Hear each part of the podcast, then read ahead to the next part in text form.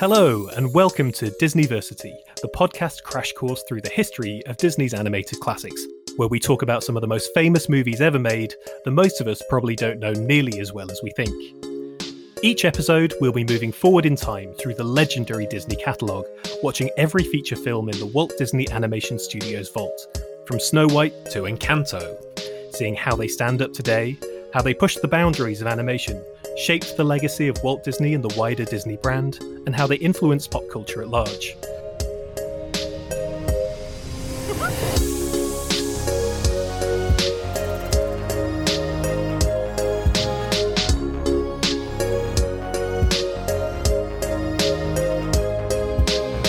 A brief disclaimer this is not an official Disney podcast, but all of these films are available to stream now on Disney Plus, so come on, watch along with us and let's learn together. I'm film journalist Ben Travis, and while I have been known to lose a single shoe when dashing home from a night out, I'm not your Disneyversity lecturer. No, this week I'm.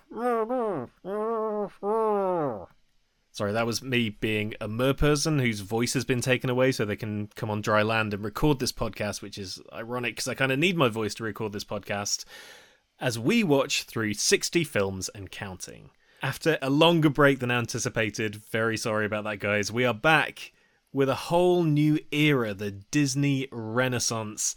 I've been waiting for this for so long, Sam. Bringing with it a bunch of beloved movies, some very exciting guests, a fresh batch of Disneyversity legends and TDLFs, and plenty more goodies to come.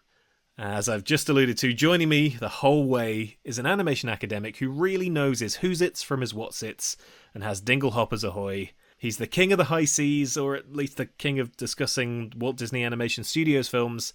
I am, of course, talking about Dr. Sam Summers, our guide through one of the most groundbreaking and beloved movie catalogues of all time. Hey, Sam. Hi, Ben. Here we are. Look at us. Look at, Look this. at us. Couple of guys. Who'd have thought? We're back. We're back after a, a, long time. It's been a long time. It's been a hell of a hell of a couple of months.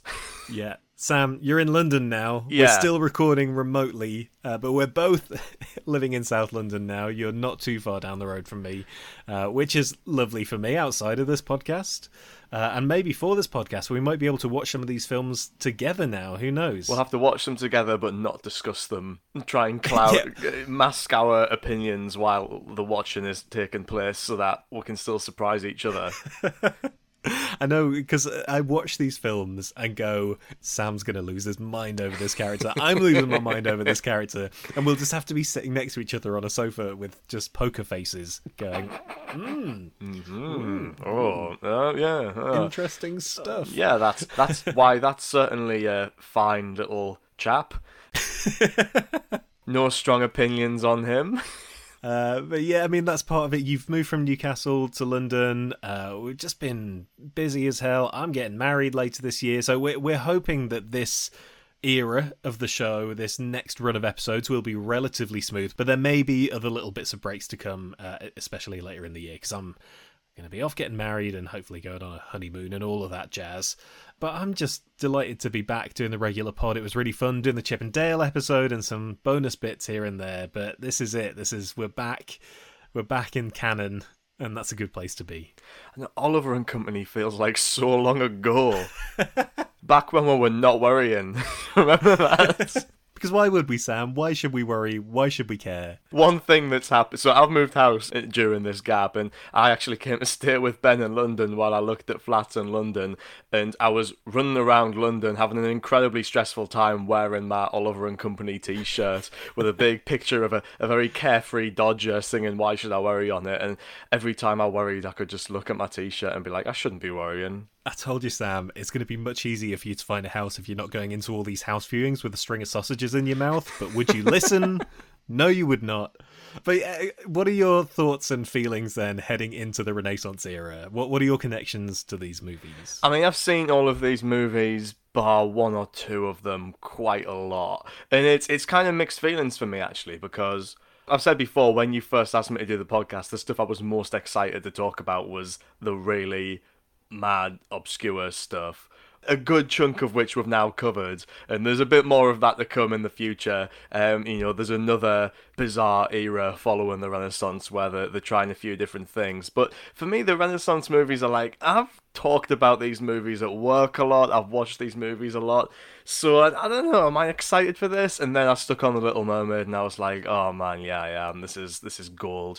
And also digging into the lasting legacies for these movies is so fun as well because this next run of films is like by far the, the densest when it comes to the number of spin-offs they've had. Okay, so just to be clear, you are excited about this era, Yeah, I right? am excited. excited. Sorry, I didn't want to start us off, start us off on the down there. Well, I am very excited because for me, this is the perfect mix, right? Of we've done so many films in in this show so far, and one of the joys of it has been watching stuff that I've never seen before or eras that I didn't know about.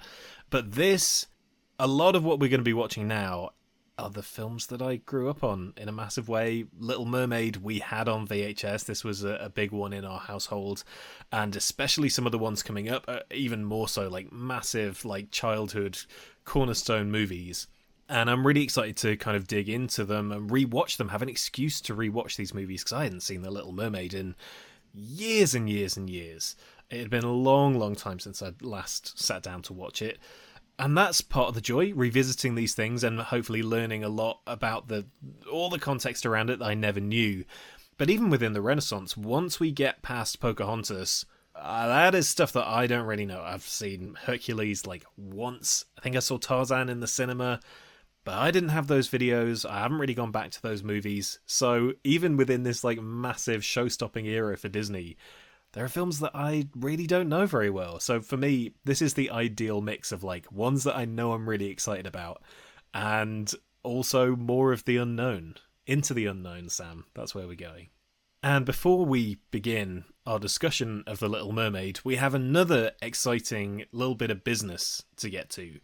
Uh, so, as you've probably seen, if you're following us on Twitter or on Instagram, whether that's the Disneyversity accounts or myself and Sam, you'll hear all the handles at the end of the show. You'll probably have seen us announce this already, but this is our official on the podcast announcement that we are doing our very first live show, Disneyversity, live in person, with all the fun, all the sections, all the stuff that you love about this show. And that's going to be part of the London Podcast Festival this September. We will be coming to you live from King's Place in London on Sunday, the 11th of September. And the film we've chosen to cover for this one is drumroll. Who Framed Roger Rabbit? Yes, I'm finally going to watch the film that Sam was flabbergasted in our Rescue Rangers episode that I somehow haven't seen.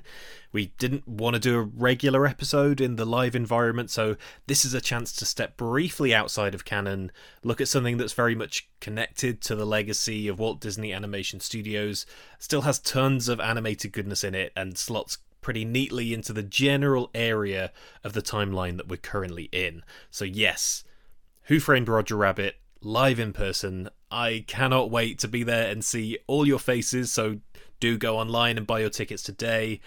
Sam, are you nervous, excited? How are you feeling for this one?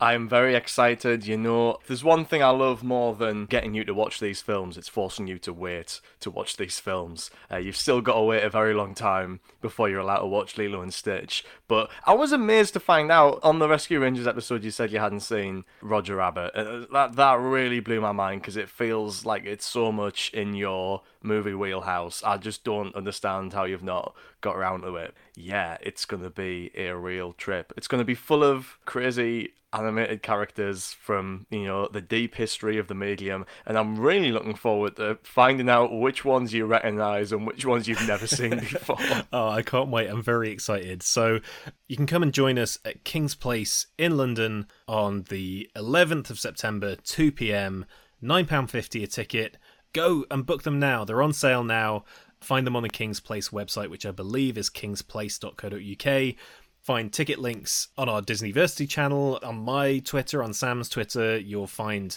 a ticket link there.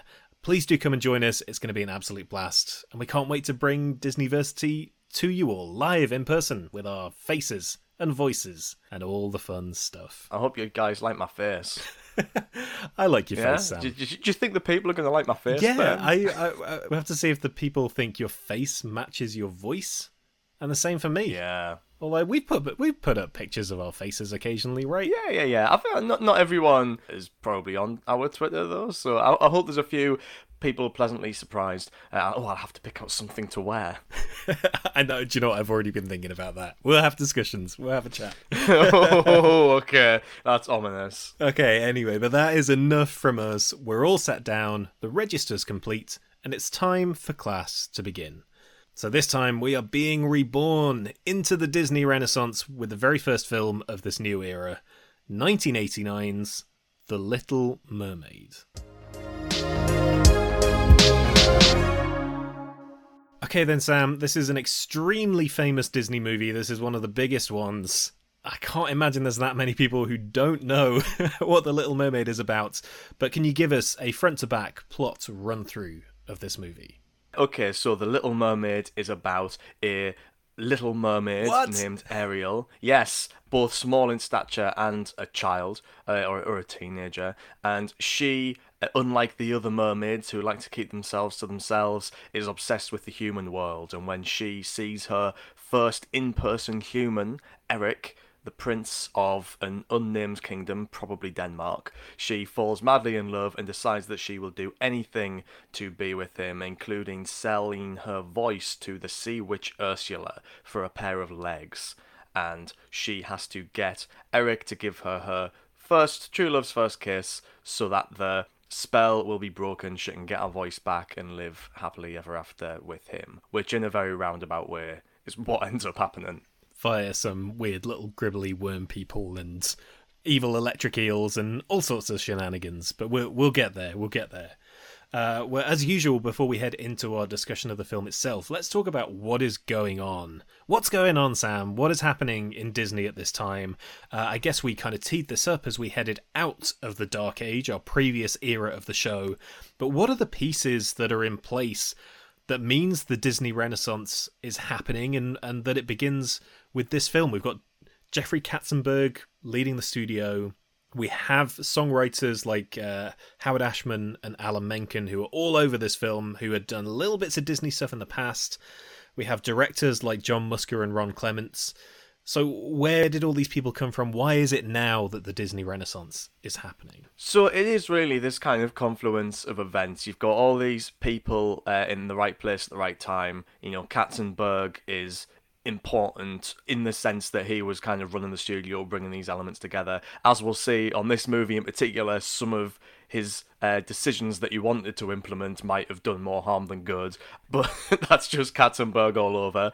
Michael Eisner, of course, is in the top position at the company. And I think really what's happened with these guys is they came on board as movie studio people and they've realized over time that animation is at the heart of the studio and that animation is is can be their bread and butter if they treat the studio right. So initially when they got there, they moved the animation department from the main Disney campus to an out of the way sort of warehouse in Glendale. But after the success, the relative success of Basil and Oliver, they're starting to expand the animation department and they actually opened a new studio in Disney World in Orlando to do like pick up stuff and certain scenes and eventually whole movies would be made there.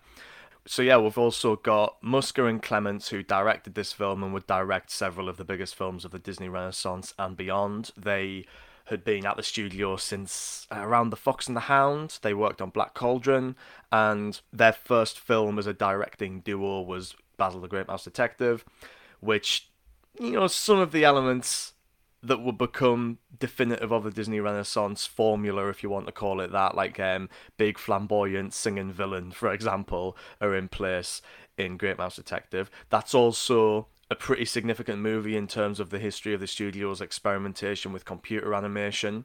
We saw the Big Ben sequence, and then we saw what they were doing with a lot of the vehicles and Oliver and Company. And from a visual standpoint, the integration of computer animation is a major part of what sets the Renaissance aside from Disney's previous work. And again, we'll see a little bit of that here, but actually, the next movie, Rescuers Down Under, is um, a huge step in terms of computer animation at Disney. We'll, we'll, we'll get there in time. And yeah, we've got Ashman and Menken. So Howard Ashman, they're both up and coming Broadway composers that had a big off Broadway hit with Little Shop of Horrors a few years prior, which was adapted into a film. And Ashman wrote the lyrics for Once Upon a Time in New York City, the Huey Lewis song that opens Oliver and Company. Not the best song in Oliver and Company well, by that's a high bar. That's a, It's a high bar. high bar.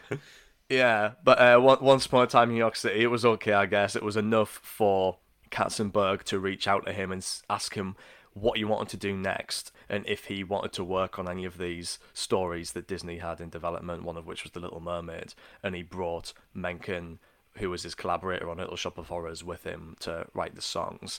And those two are hugely important in the development of what had become the Renaissance formula.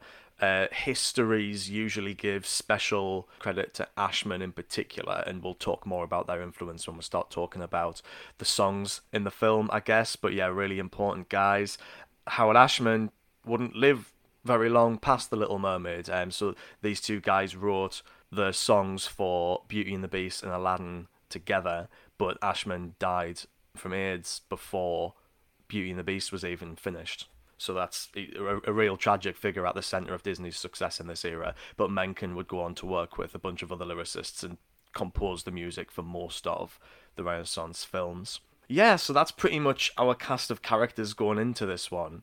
And all these elements in the same place at the same time, it feels like Ashman and Menken were the last piece of the puzzle needed to tap into the Disney magic that had informed so many of the real classics that that studio had been putting out in the golden age. And that is very much something that over the course of this film's production Eisner and Katzenberg became aware of. Like it became clear that something was happening and that is highlighted in the way that this film is marketed and spoken of. The word renaissance was first used in relation to this period during the promotion of this film Really? by So Jeffrey Katzenberg the Renaissance was just beginning, but they were like, "Here it is with one film. We are reborn. We're here." Yes, there's an interview with Katzenberg for this movie where he says, What The Little Mermaid represents, I hope, is kind of a renaissance period for the artists themselves. And there's a lot of discussion around, you know, why is this the Disney Renaissance? Why do I call this the Disney Renaissance? How much of the um, aptitude of this label is based on what these films actually are and what this period actually is, and how much of it is just savvy marketing on Disney's part, you know? But actually, when you look at this, it started before this movie was even out. They knew they had something on their hands, and they knew that they were tapping into that old school Disney magic, and you see that in the trailer for this movie. It says, For over 50 years, Disney has been turning classic stories into classic animated motion pictures. And while this voiceover is being said, we see clips from loads of classic Disney princess musical films. The last film, the most recent film that we see in that montage, is Sleeping Beauty. So already they're saying everything that happened after Sleeping Beauty, forget about that. All this weirdo experimentation, all the Woolie Reitherman films, all that like jazz music and pop culture and the darkness of the 1980s. Forget about that. This is what Disney do. Disney make fairy tale musicals, even though they only made a handful of them up to this point.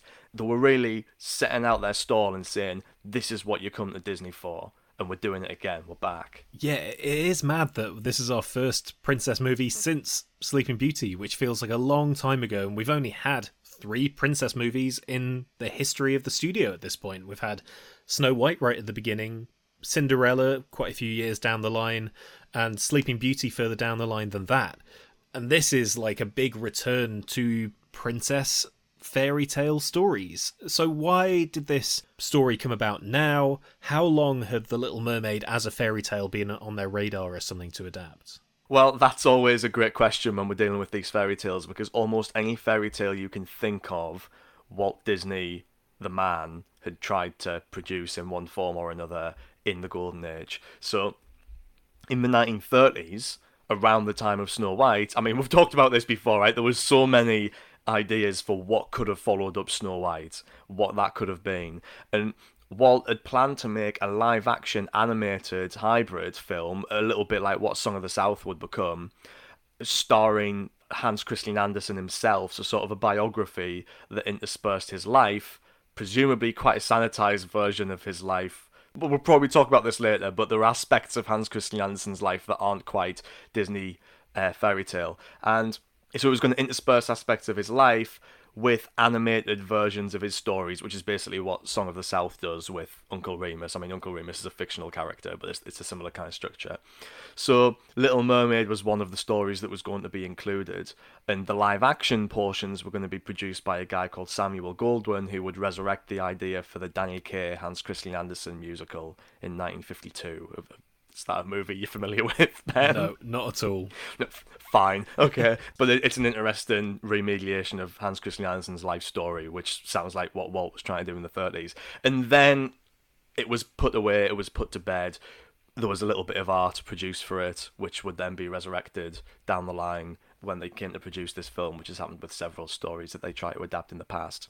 But this idea was resurrected by Ron Clements, who pitched it in the same, oh, we talked about this before, pitched it in the same meeting where Oliver and Company was kind of conceived of. So they got all the animators around, asked them to pitch ideas, and one idea was The Little Mermaid.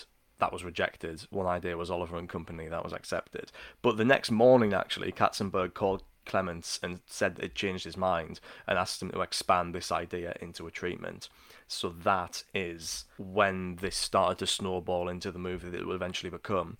But it wasn't a concerted effort from the start to be like, we're going to make the next the next big Princess Disney musical. It was an evolutionary process, and there was resistance towards making a princess movie. Princess movies are for girls, and there's this old conventional wisdom that girls will watch boys' movies, but boys won't watch girls' movies, right?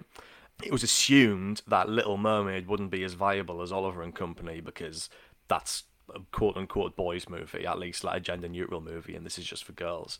And that obviously was disproven, but like I say, during production, I think it became evident to everybody that this was something quite special. And clearly, as we're saying that, we're also using the phrase "just for girls" in inverted commas uh, in oh, terms oh, of what the, yeah. the, the, studio is presenting this as being. Because I think that's yeah. something that we will talk about. That in that Disney way, it's kind of even though it's gone down as a princess movie and it's all the kind of girly stuff, traditionally speaking, the movie's got a lot more in it than that side of the film, which I think is really fascinating. Well, just one last thing before we head into our main discussion, then.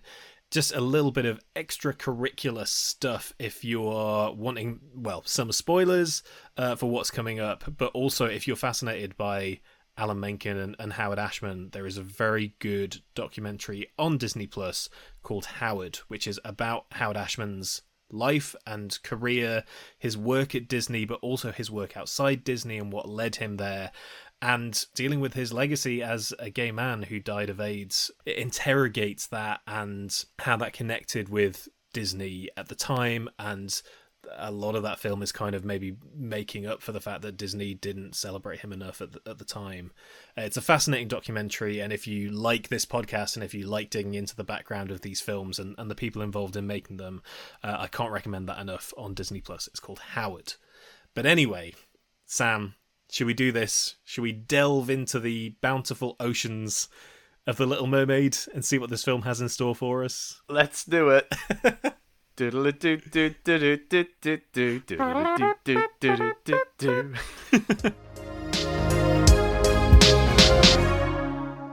right from the beginning of this movie, I don't know about you, Sam, but I could feel that something was different.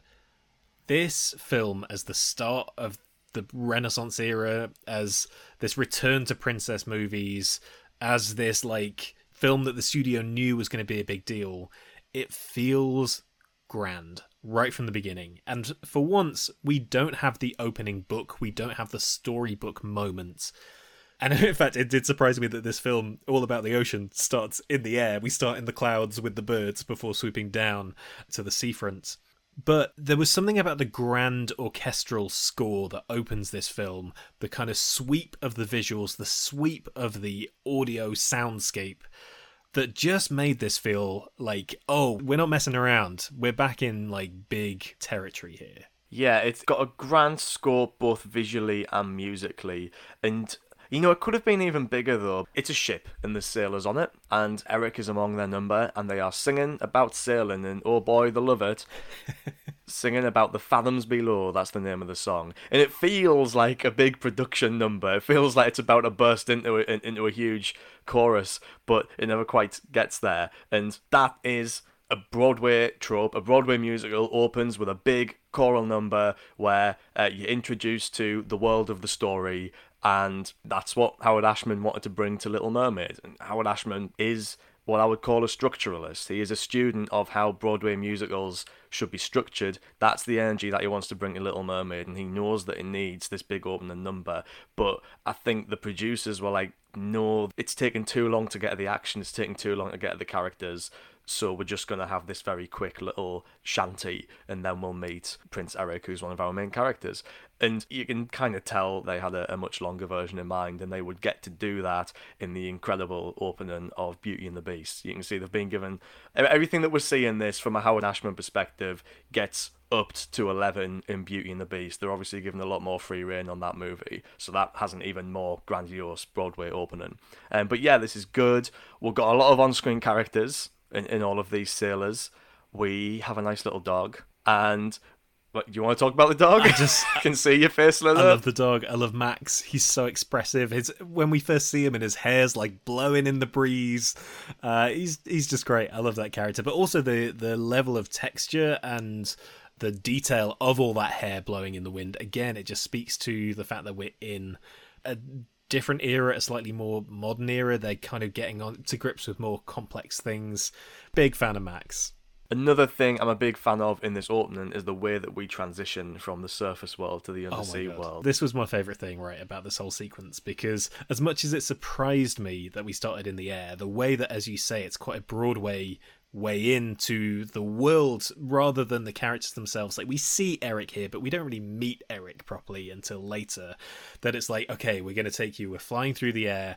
Now we're at kind of boat level, and then we kind of plunge into the water. The slippery fish flies off the side of the boat, and then we're down into the fathoms below. I, oh, I love that stuff. And the subtlety of the performance of the fish because when he lands in the water, he looks like a fish. And then in one shot, we see him transition quite quickly from a more animalistic fish to a more anthropomorphic fish. We initially see him from the perspective of the trawlerman, and once he lands in the water, he gains a personality, he gains a character. It's like, oh, right, these fish are people. That's the kind of movie that we're in. We're going to be meeting a lot of fish who are also people, and that I don't know, kind of visualizes one of the central themes in this movie, or one of the central ideas in this movie, which is the conflict between nature and man, which is obviously a central idea in the whole Disney canon. And I think once you go into the water as well, I was just talking about the the animation of Max and the complexity of all that fur blowing in the breeze. When we head into the water, there's like a different kind of shimmery effect, I think, than we've really seen in other Disney productions. The level of of kind of shimmer happening over the top of what we're seeing, that things are coming in and out of focus because of the way the light is playing in the water.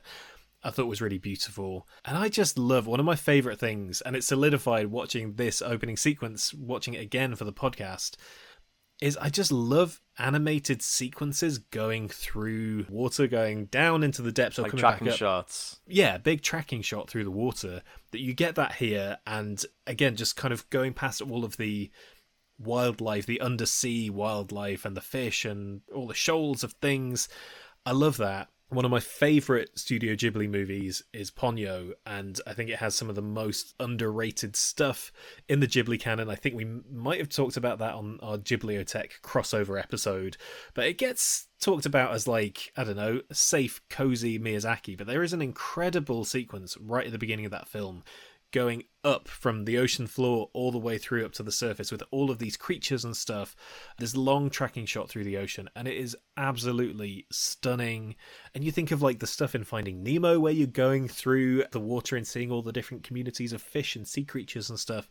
I love that stuff so much, and it was a joy to see that kind of thing in The Little Mermaid. Yeah, a lot of similarities between Ponyo and The Little Mermaid. Actually, that's I'm sure several um, university essays have been written comparing those movies. None by any of my students, though. Maybe I'll start suggesting that. if you're listening to this and Sam is your lecturer, then there you go. You've got an instant, instant way in.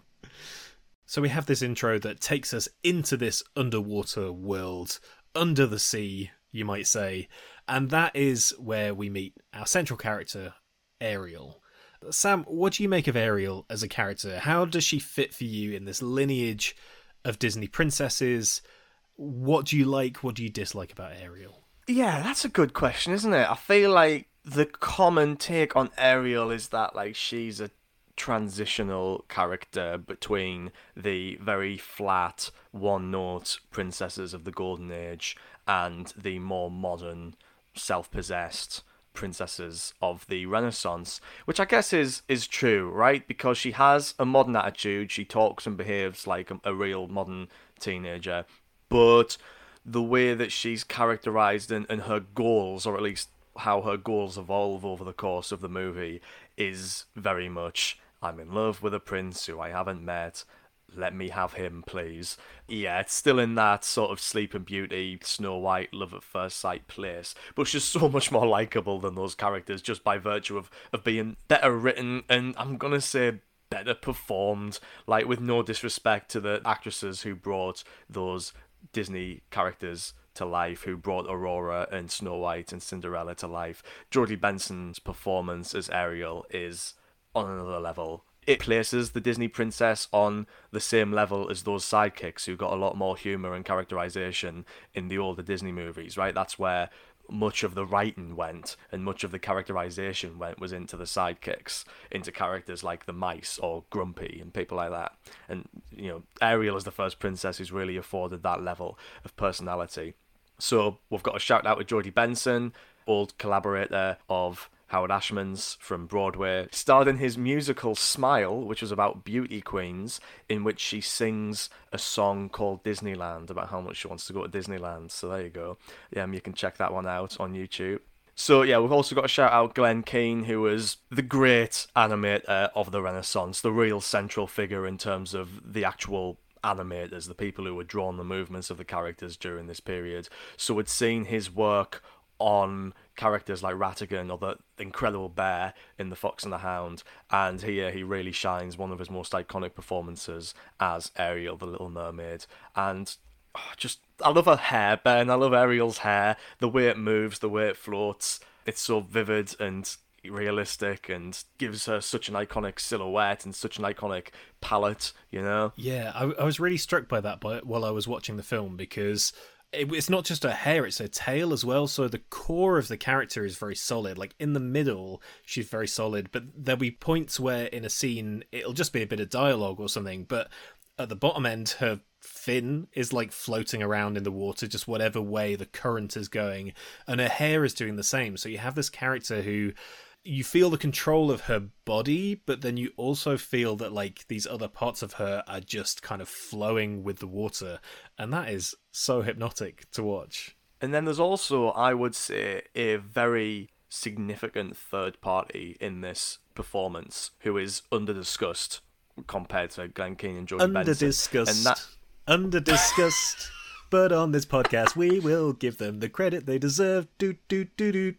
The credit we must. You could have Ah, damn it. could have done that. so, on this movie, they were referring back to the Golden Age in so many ways, one of which is they were resurrecting old methods like the use of live action reference footage, which hadn't really been a big part of the way these films were made since. Probably Sleeping Beauty was the last big one to use it. Also, one of the last big films with human leads, so that's not. And they really got that owl and dressed him up, and then drew over that um, to do the Yeah. cosplay scene. Yeah, You know what? You joke, but actually, now that I think about it, someone must have been portraying the owl in some sense, just like a tall guy with a cape on. Note to the owl wrangler: keep the owl far away from Walt Disney. Ah, good callback. Listeners, for context, if you don't know what that means, listen through all the other episodes. Disney once stomped on an owl. It's a thing. As a child, he stomped it to death. Go back and find the episode. I can't even remember which one it was on. I think it was Fox and the Hound, which is just the bleakest episode we've ever recorded. So, um, there was an actress performing Ariel scenes in live action. What, just wiggling around? Well, I mean, like her upper body. and she is brilliant. I'll definitely post some of this stuff on Twitter. I'm pretty sure a lot of it's on YouTube. There's an actress called Sherri Stoner who was sort of a, a I think she's like an improv comedian primarily. All of Ariel's iconic facial expressions from this are taken from her, and it's especially palpable in the sort of the pantomime sequences after she's lost her voice and she has to convey so much through her physical performance and this like the dinner table scene where she's twirling her hair with a fork there's just so much character in the performances that are being given by this woman Sherri Stoner and when you look at them side by side it's like oh my god this woman is Ariel how is this woman Ariel Sorry, what was that? A, a fork? What's a fork? I ate my dinner with a knife and a dingle hopper. so good uh, you must use one for your hair to get that incredible quiff as well Thank you very much. That's really interesting. I wouldn't have thought that they were using reference footage f- for that stuff, but I think it adds to, as you say, how expressive this character is, and she needs to be expressive both in the water and out of it. I I think she does have more personality, as you were saying, than some of the other Disney princesses. In fact, let's get into the meaty stuff around Ariel now, because we grow up watching and enjoying The Little Mermaid, right? We all have a good time with The Little Mermaid. And then at a certain point, somebody semi correctly, but maybe slightly glibly points out, ah, that's the film where the woman gives up her voice to be with a man she's never met. And that's bad, and that's not cool, man. it's just such an obvious overt like oh you want to talk about like a sexist storyline in a disney movie it's the one where she gives up her voice to be with a man she's never met to serve a man that she's never met you know but And I get that, but it, it feels like a very surface level reading, and under the surface, under the sea, surface. Well, at the start of the film, she is in a slightly, as the Gen Z would say, maybe a bit of a pick me girl. She's like, she's not like other girls. She's not like Triton's other daughters. They're all playing around in front of the mirror. And I like the fact that at the beginning, she's off scavenging. She's like off in shipwrecks, trying to find weird little things from the human world. And she's positioned as being slightly rebellious, not doing what she's supposed to be doing, but also different to the rest of the kind of undersea community and she's she has this passion for the surface for the land and what happens what human culture is because she doesn't really fit in where she is. And it struck me that despite that reading of the film that very obvious and yeah it is there she does give up her voice to go up to the land but it struck me that a lot of her desire was actually not specifically around Eric and more just to get to be on land, to go and explore this place that she's never been able to explore before. And we, as the audience, know that the cost of her having to give up her voice to do that is bad. The cost of that comes from Ursula, and it's positioned as like the poisoned contract she's going to sign but also it's a temporary thing that it's like the trial you have to go through in order to be able to stay up there. And yes as part of that be with eric but also a lot of it for her is to be up with human culture is we, we understand that it's a bad thing that she's signing her voice away and that's not what she's supposed to do. So we want we have to feel the tension of understanding what she wants which we'll get to the songs but they really help with that but knowing that the position that she's in to have to get that is a dangerous and dark position to be in and not the right way for her to go about it. What do you think, Sam? Well, yeah, I mean, here's the thing to your point.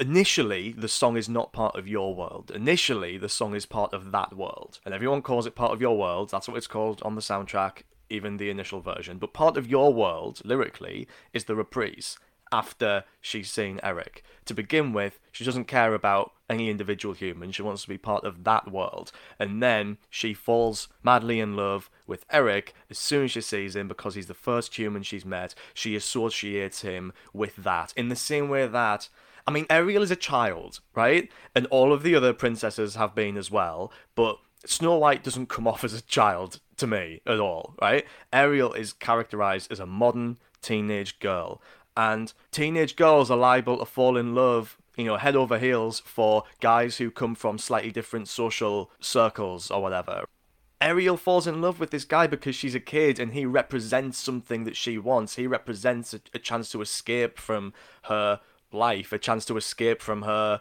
you you know, slightly overbearing father. And that's fine. That's the arc of a teenage girl. I think the fault of the movie, for me, from a feminist perspective, is that and I'll be surprised if they don't do something to this effect in, in the upcoming live action remake, is that that remains her goal for the entire movie. And at the culmination of her arc, there's no point of realization where it's like, oh, okay, I'm on the surface now. I got what I wanted initially. Maybe I'm gonna chill out with this guy because, like, when Triton goes ballistic and destroys all of her human stuff, he's right. Ariel shouldn't be obsessing over. You know, maybe he's a bit over the top, but she shouldn't be obsessing over. She shouldn't be in love with a guy she doesn't know. If that was your daughter and she's saying all this stuff, right, you'd probably react in kind. It's framed as like prejudice on Triton's part because Eric's human, but as a viewer, it seems like there's something real to, to what Triton feels and something valid. So, to me, her love for Eric isn't necessarily dated or sexist, it's realistic. The problem is that she stays with him at the end. If this was made today, and they are going to make it today, I think she should realise at the end that, oh, okay, I don't know this guy yet. I want to stay on the surface. That's what I want. I don't need to commit straight away to this guy. Maybe we can go on a few dates first or whatever, you know? I think that's the issue at the core of it. It's to do with the end. I think the way that they develop her obsession and her desires as the movie goes plays realistically. It's just that the resolution that isn't quite satisfying from that perspective. See, I think part of the issue is that apart from him being very dishy, I think Eric is a blank slate here. If we have a princess with a bit more of something about her compared to the previous princesses, this is still very much a Disney prince who is just like, mm. hey, here's a hunky dude who's not really got much going on. Like Max has all the personality, and Eric has none. He is the hunkiest dude, yes, though. See, Disneyversity hunks. Is this a thing now? we'll try and um, we'll, we'll we'll see if we can keep that going across the next few movies. There was one other thing that I wanted to mention in terms of Ariel as a character, and this does cross over with this discussion of her as a female character. But I think there's some interesting things to say about her as an animal character, or at least as a character who is um comes from this natural world and enters into this man-made world, and you know that is obviously a lot of those conflicts are vocalized through the Sebastian character. But Ariel's part of that ecosystem as well.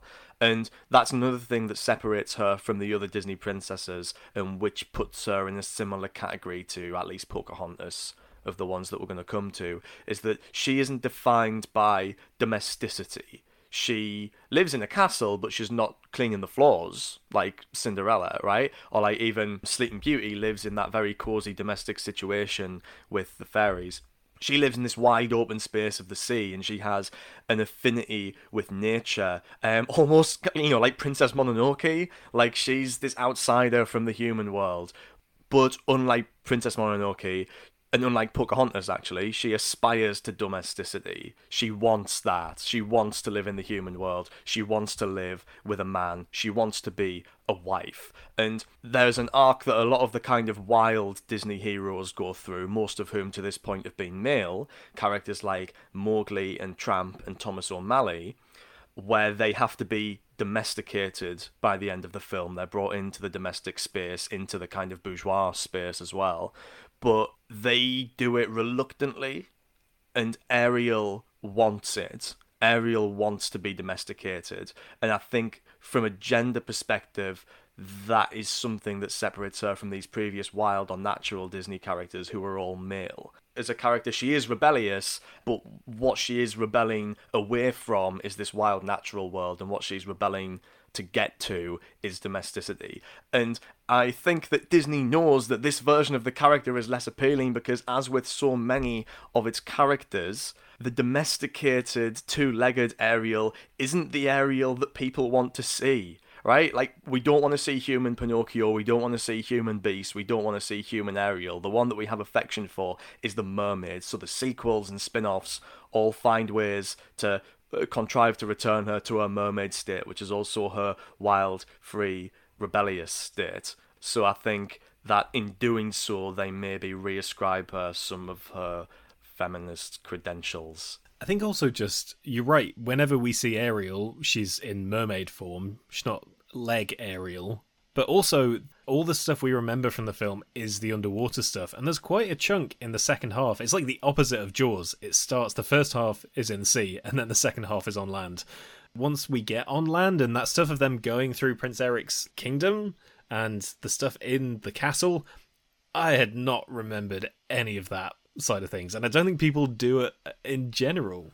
I like that version of Ariel. I'm not trying to diss that version of Ariel. It becomes quite a satisfying rom com for about half an hour, right? Like, I think the dinner table stuff and the kiss the girl stuff.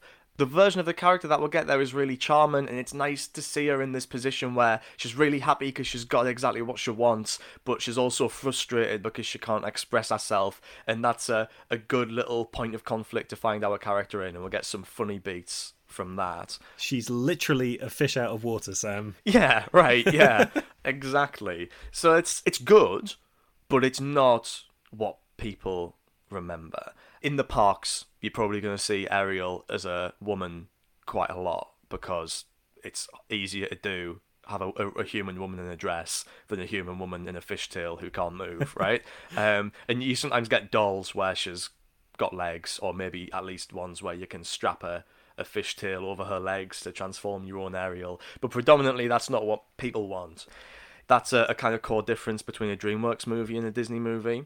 DreamWorks movies return the character to their monstrous state, to their weirdo state, right? Uh, Fiona in Shrek ends up as an ogre. Shrek in Shrek 2 ends up as an ogre. Megamind masquerades as a normal person, ends up as a Megamind. At the end, Monsters vs. Aliens, the big woman in Monsters vs. Aliens doesn't get to become human at the end. They retain that. And that's savvy because that's actually what we as the audience want to see is people coming to terms with these facets of themselves rather than being forced into these shapes which to us read as abominable because they are not the characters who we have fallen in love with. Like human Pinocchio, absolute freak, don't want to see him. Yeah, not at all. Puppet Pinocchio, yes. Yeah, you're a huge fan of, of, of all versions of Pinocchio, though, aren't you? Right, okay. As if the human version's any better. Just to briefly go off piste, the Guillermo del Toro Pinocchio trailer came out, and Pinocchio looks adorable, and in trying to make him an actual weird little puppet boy, they've made him cuter than if you actually try and make a cute Pinocchio. That is the magic of Guillermo del Toro. That is the magic of just going, hey, what if we just made him a little freak? And maybe that could be endearing in its own way. So we'll definitely broadcast our thoughts on that in some form when it when it comes out. but anyway, for now, come on, we've talked around it long enough. Let's get into the songs because as you say, these aren't just songs. These are massive structural points in this film. These are the most Broadway ish tunes we've had so far, not just in the way they sound, but in the way that they introduce several characters and what they want and who they are and where this story is going. I mean, part of your world, let's go straight in there that feels like the pivotal, the absolute definition of a Broadway but also a Disney I want song. This is Ariel yeah. pouring her heart out to really nobody but herself about the thing that she most desires and the thing that we as an audience need to know is driving her in all of the decisions that she makes. And it's it's these structural points that Ashman is so good at realizing but so passionate about advocating for.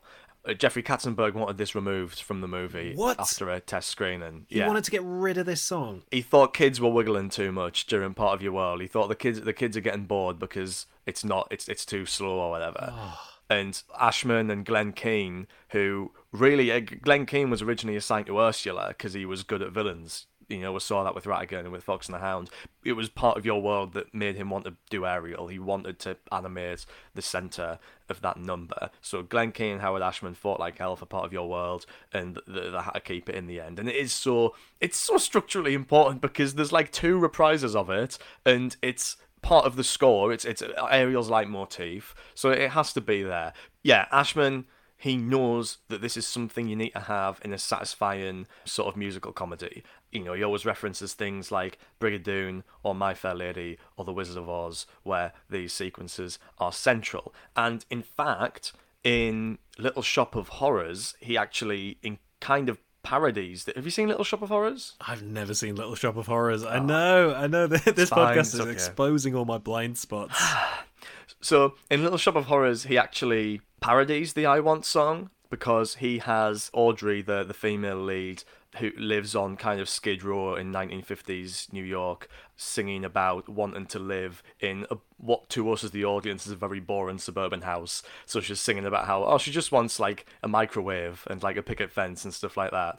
So it, it kind of parodies. She's not singing about wanting anything big or grand. She's singing about wanting something very normal. And that song, somewhere that's green, is very very musically similar to part of your world. It's somewhere that's green. It's very very similar. of that world. Yeah, exactly. There's there's there's stretches of it that are almost identical musically. Um, also obviously composed by Alan Menken. And in the movie, I don't know if this was necessarily Ashman's idea.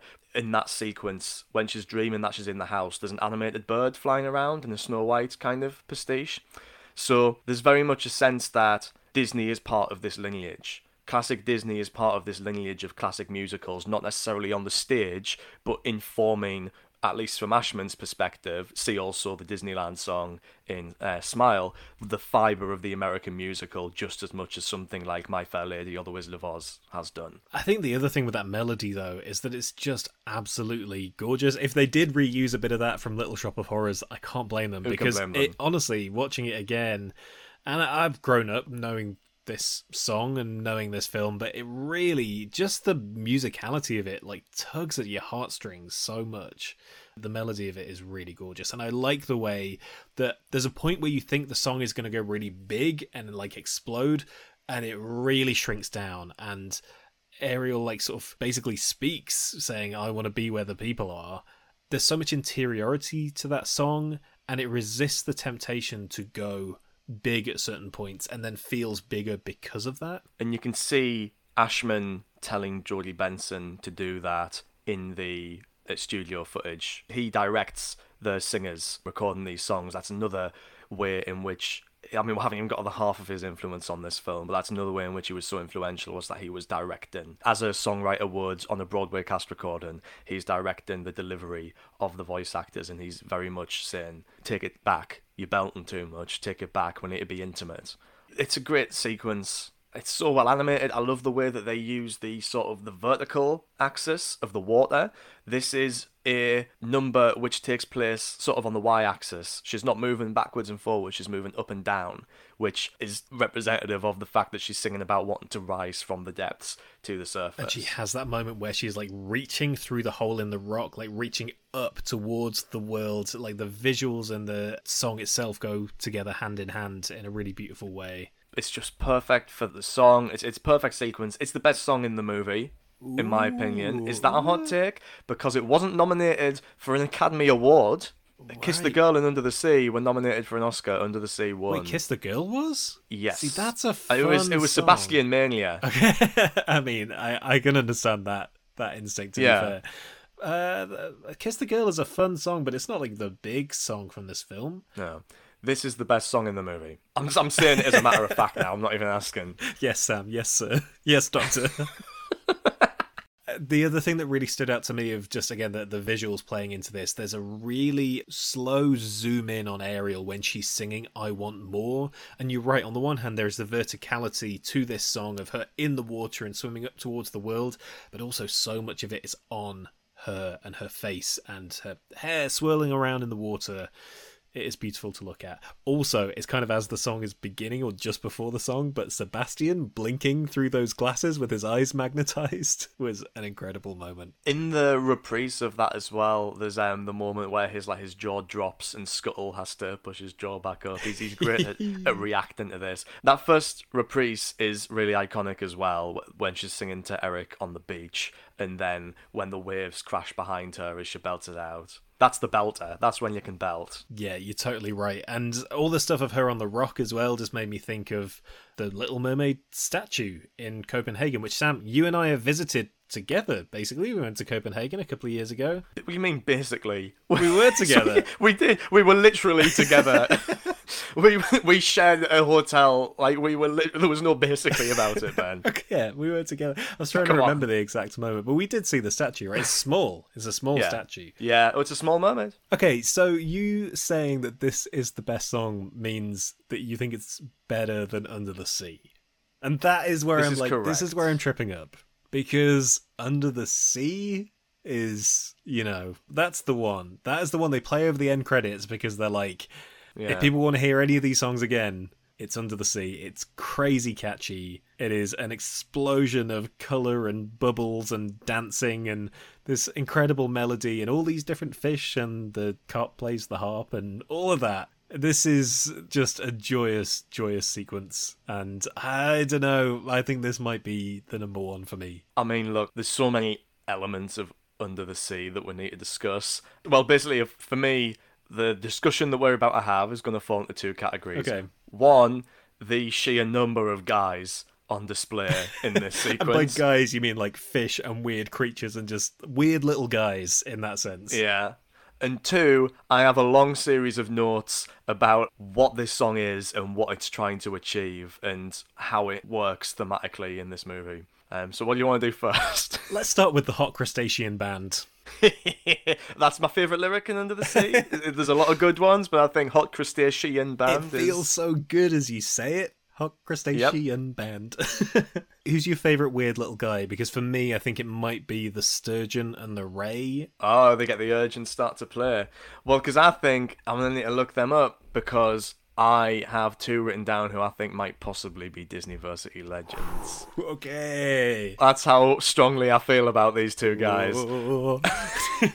I'm going to need to look up the sturgeon and the ray now, which is going to be quite hard to mm-hmm. Google because there's probably just sturgeons and rays. Well, while you're looking for that, can I guess? oh, you guess my two. Okay, I'm looking at the sturgeon and the ray. They're pretty good. They're pretty good. But you, you guess my two. Because the other one that I really liked and that I wrote down in my notes is one of them. I mean, there's not just one, but the sea snail, the chorus of sea snails.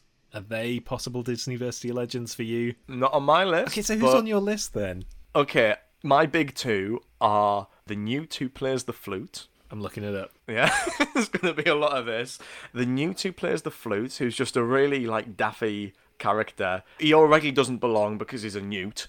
Traditionally, I don't know, a newt's amphibious. You would think traditionally a land animal, so he already looks a bit out of place. But he also just looks like he's out of a Looney Tunes cartoon or something.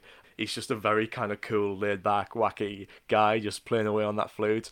Are you looking at a I'm, picture? I'm looking at him, and do you know what? I'm torn because I don't want to steal your joy away from you, but I I don't love the newt playing the flute. Uh, okay, I find that b- bizarre, but Oh wow, somebody's made like a statue of the newt who plays the flute, and he's like blasting out a little musical bubble from his flute. I mean, this sounds like, I'll be honest, Ben, I know I'm not even finished, but this sounds like a Twitter poll. We'll put up four characters from Under the Sea and see if, who's the favourite. Sure thing. So go on our Twitter, buy tickets to the live show, and then vote in our poll of whether the newt plays the flute is a Disney Versity legend. I I don't know, man. I, I think we're gonna need we'd need an absolute landslide victory in order for that to win. Okay, okay. Uh, so we've got so we've got the sturgeon in the rear. We've got the new plays the flute.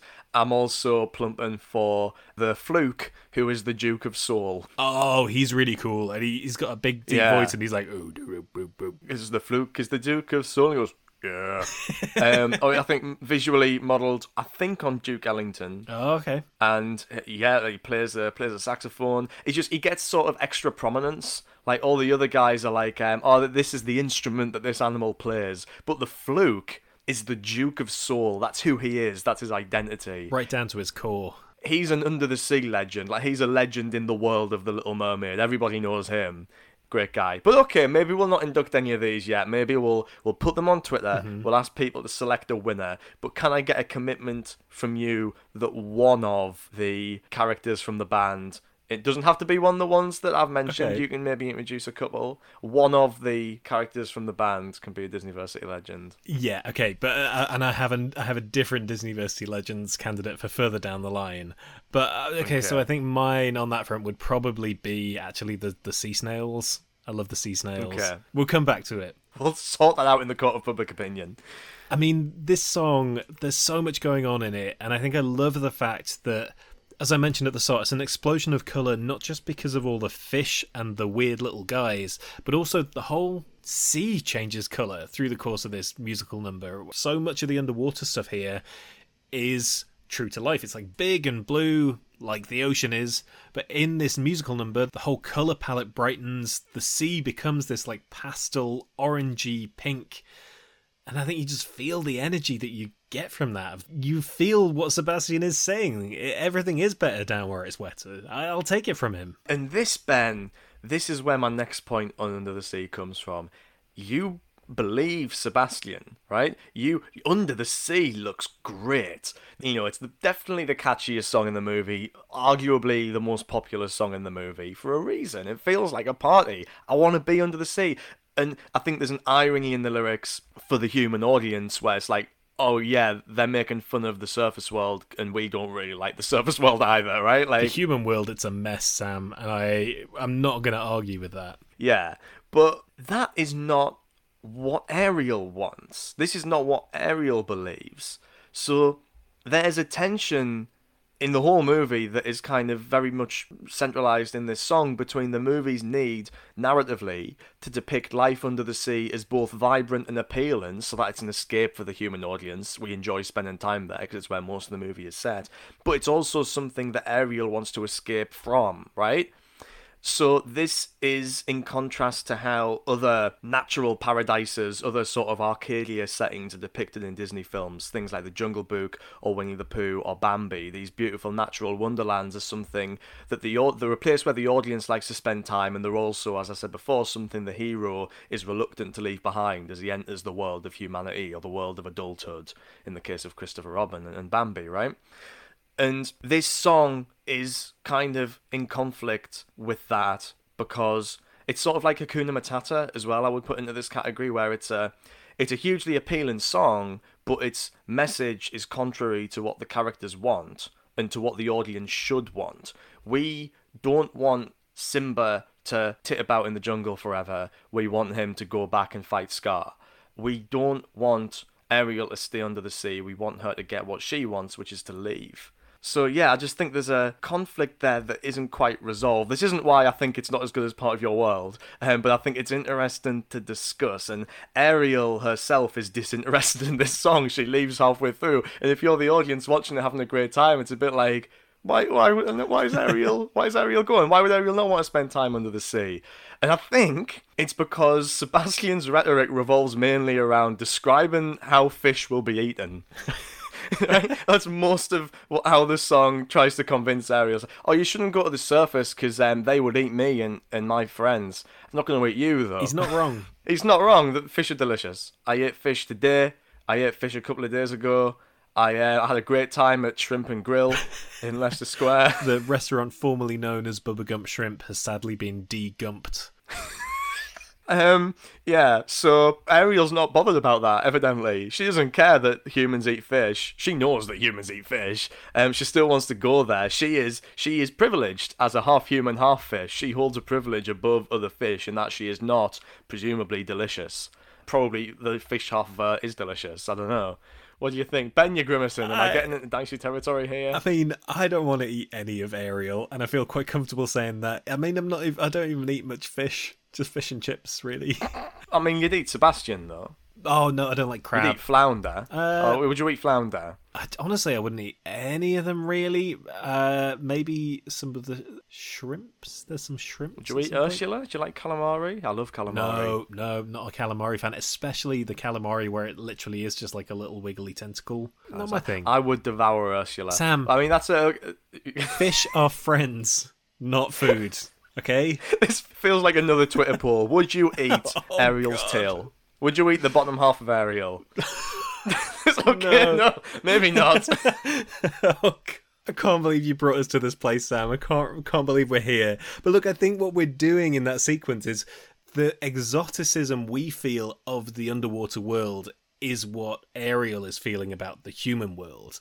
I feel like that uh-huh. sequence is for us as the audience rather than for the characters because it's for us to indulge in that world and also for us to understand that hey, like Ariel's desire to go up to the land, that's something she she believes in. She's really passionate about. Like she has stuff that she wants that isn't connected to Eric. Eric becomes a part of that, but I don't think he is the whole thing.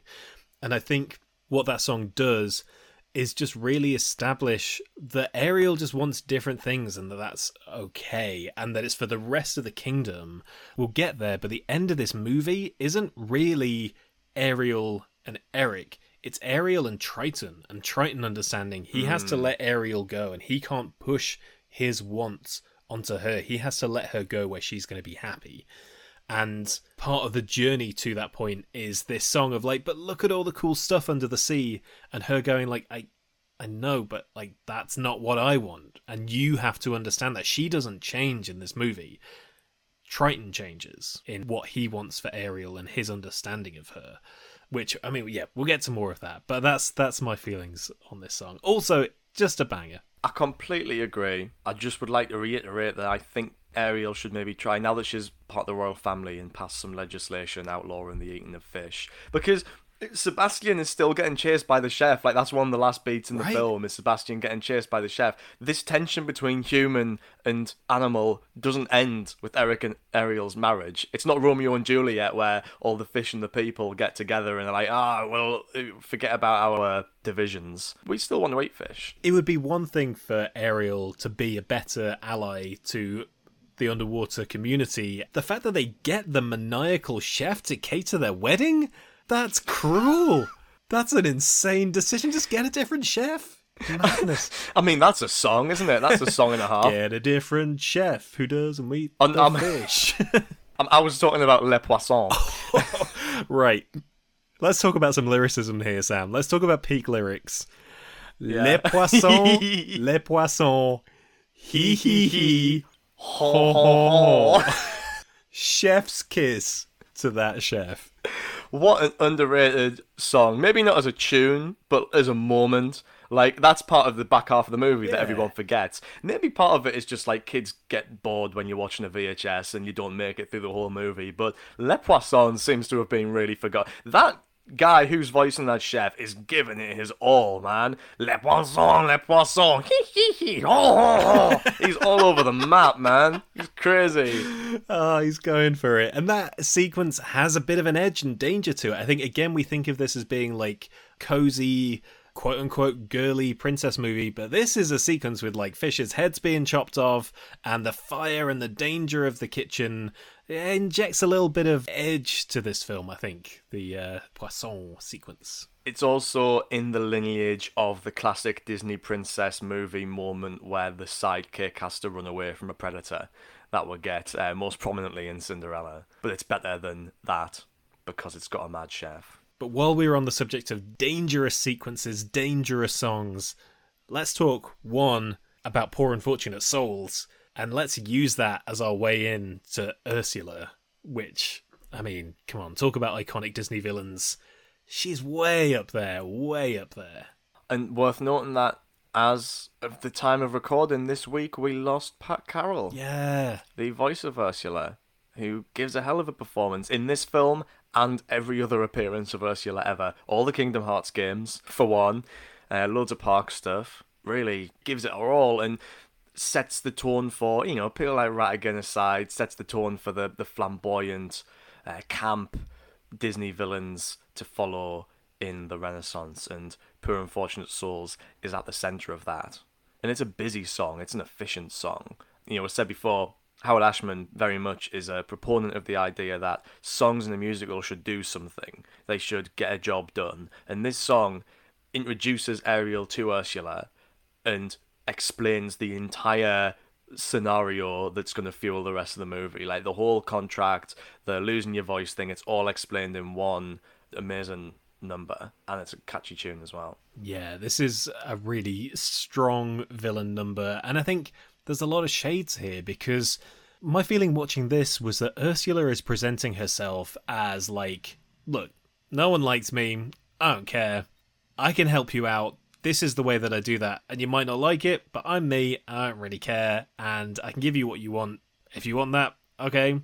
And we I think we later find out there is more of a wrinkle to that than she presents this early on because of the weird little gribbly worm things and the way that she actively interrupts Ariel's quest to get that true love's kiss within three days. But I think it's interesting the way she sets herself up as a slightly not noble character because she I don't think she feels nobility in what she's doing. She's just like, hey, I'm a person who can make things happen and I've been ostracized and I'm me. So your description of Ursula there I think is very accurate and very apt because I think it ties into one of the other thematic readings that we can do of this film, which is this film as a queer narrative, and Ursula and I think Ariel as well as queer coded characters. Ursula very overtly queer coded, especially from a modern perspective. Now that um, things like drag are a lot more mainstream, but at the time, Ursula very closely based on Divine, the drag queen who was most known for her absolute gonzo performances in John Waters movies. Howard Ashman came from Baltimore, where Waters and Divine were making their films, so he was very familiar, uh, as well as obviously being a gay man himself, with Divine and with the drag milieu. And the way that you've just described Ursula as this character who is ostracized from society, but in her own world and unfazed by that and unbothered by that, and not at all concerned with assimilating in society, in many ways, I think does make her a kind of queer icon. To say nothing of the fact that, well, I, I don't think we've really gotten into it before, but I think there's a lot of queer readings to be made of a lot of Disney movies because so many of them, and animated movies in general, are about outcasts who need to decide whether or not they want to assimilate into society, whether they want to perform what society thinks they should be, or whether they want to be themselves, and that is core to the experiences of a lot of queer people and a lot of these movies involve bodily transformation as well. So there's that sense of fluidity, that sense of non-conformity in that.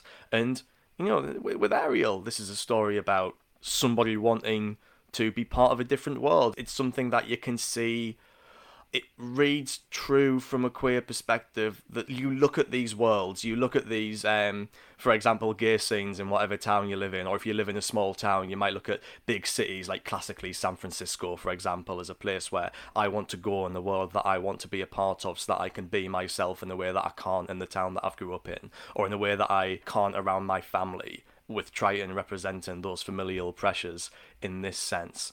And I think, and we'll talk about the original story more later, but I think this is present in the Andersen version as well. I alluded to it before, but there is a lot of evidence to suggest that Hans Christian Andersen is or was bisexual. And there is a very clear reading of a lot of his stories, but I think in particular The Little Mermaid, that this is about him trying to most of his stories are autobiographical in some sense, and, and you can make a reading of The Little Mermaid that it's about him trying to come to terms with these dual natures that he has.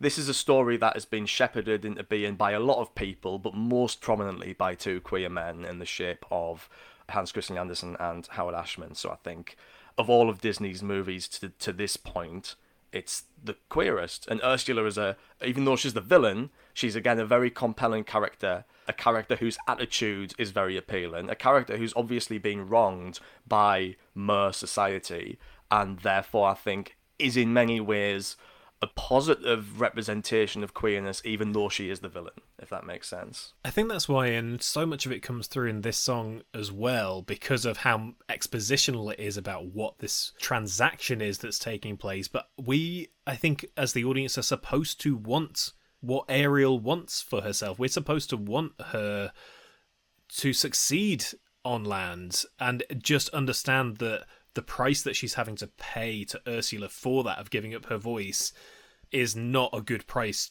to pay. That is not a thing that we should be cheering her on for, but that what she wants the only way she's really going to make that happen is by taking this really dangerous gamble. So we want her to take that risk. Really, we as the audience think it'll be it could be it could be worth it. The other thing is, I love that when the spell is being cast, when that is happening, we transition from purple colours, all the purple of Ursula, to the classic Disney villain green, big spectral green claws that oh, take oh, yeah, Ariel's voice, super maleficent. The other thing I didn't remember is that that classic shot of Ariel kind of bursting out of the water and flipping her hair back is when she's not a mermaid. That is the birth of human Ariel. This really iconic moment that I assume is her kind of splashing about with her mermaid tail. it's actually her all legged up. It's a really intense transformation sequence as well, like to the extent that they can get away with in this movie. There's a rip, like you see her tail rip to become her legs, and there's like a sound. It's quite deep in the mix, I think, but it's it's there. I mean, that's a, a moment that is um, very visceral in the Andersen as well, which we'll definitely get to. Well, that's the other thing as well. Towards the end of the film, when Ursula has become Vanessa, but then re-reveals herself as Ursula. When Ursula like bursts out of Vanessa's body, that is Ooh. amazing. It's really intense, but like she Vanessa sort of rips and all the tentacles come like unfurling out from the middle and she kind of like bursts out of her. I was like, whoa. And then there's a terrifying shot of her crawling along the deck of the ship at speed with like dragging her squid body behind her with her hands. While we're in Ursula's world, couple of things to touch on before we move on. Uh, she's got a freak farm. She's got a little collection of TDLFs, much like we're accruing ourselves. Yes. Who can blame her for I know, that? as soon as I saw those, I was like, that is the epitome of a truly disgusting little freak. These weird little Yeah. whirly guys. She's got a whole bunch of them. And also Flotsam and Jetsam, I hate them. They've got terrifying voices. There's no need for those characters to speak. I think every time I watch the movie, I forget that they speak, but they do, and their voices are awful. And uh, Ariel was right to murder them. Eel's delicious. Ah, I don't eat eel. No, I don't go in for eel either. You're not. You're really not a seafood No. guy. Maybe it's because you watch this movie so much when you were a Right? kid. This and Nemo and Ponyo. Look, Sam, we just should leave the fish alone. They don't come into our world unless we drag them here. I don't want to be part of that world. I'd love a bit of tempura ponyo. Sam. That would just be. No. uh, well, there's tempura vegetables, and the thing that you actually want is the crispy batter. You know. Okay, so we've talked about the big characters, right? And there are some great big characters here. Obviously, Ursula is an icon, but for me, I think the thing that sets this film apart and that marks the beginning of this exciting new era for the studio is that the side characters here, the supporting characters, are like bang, bang, bang, knockout. Tons of great ones. But I think one of those gets lost in the conversation rather unfairly and maybe deserves to be a Disney Disneyversity legend. So there's so much talk about Sebastian, obviously, and he leads musical numbers and he's got quite an active role in the film. Flounder gets spoken about and merchandised way more considering he's actually a really minor part of this film. and also that he sucks. I think he sucks. He's a bit of a thumper. He's a bit of a like child character who's going to be like, "Ah, we're talking about the kid things, and you're like, you don't, you don't need to be in this movie. He doesn't need to speak. I think they they need that character for Ariel to talk to. That's why Flounder's there because you need someone for her to vocalize her thoughts to. But they get it right in Aladdin because Abu can't speak. Mm, yeah, And that's that's what they put in the Pocahontas as well. Like they improve on on Flounder in the future because he doesn't need to speak, and he shouldn't because he's bad. but do you know who does speak and is incredible and deserves all of his merchandise and has won a place in my heart? Scuttle. Scuttle. You're love Scuttle. You're a Scuttle guy. He's just a daffy seagull. He's a real doofus. He's got big Uncle Waldo energy. Yeah, I guess he does. Oh, you think he's mortal? Because that would explain a lot. if uh, Scuttle is just absolutely smashed the whole way through the movie, that would explain a lot. Yeah, translation for any American listeners: mortal is northeast slang for drunk. I do think Scuttle is mortal in the sense that I think he will one day die. Oh, Scuttle Um, never but I'm questioning whether or not he's blackout drunk for most of the He was movie. like the midpoint between Uncle Waldo and the albatross from The Rescuers. Orville. Uh, he was just an absolute comedy icon, and there were so many moments in this film where I was just cracking up whenever he was on screen. I mean, the whole Dinglehopper thing was hilarious. The bit where Ariel is talking about how much she fancies Eric, and he's like, "Oh, he's kind of hairy and slobbery," and he's talking about Max. That's a classic joke, yeah. Even the way he like pulls Eric's eyes wide open to like see if he's alive and is looking for a heartbeat in the foot. Scuttle is just the best thing about this movie. Maybe. Uh, maybe that's a bit much. But, I mean, when he's standing on Ariel's legs and he's like, hmm, there's something different here. And he can't figure out what it is. Again, classic sort of vaudeville humour there. He's just a flying doofus. His backing vocals and Kiss the Girl are great as well. He's And he even proceeds kiss the girl because he's doing the he's trying to cheer them up with a song with a wah Yeah. wah wah wah wah. You weren't as captured by Scuttle as I was, I like Scuttle a lot. I'll let him in the Legend right? Hall of Fame. I mean, I think we're getting to an era of this show where we're gonna have to start digging deeper for the legends because the smaller characters in these movies are more iconic. Like, is there a single character in The Lion King who isn't iconic? You know, I don't think so.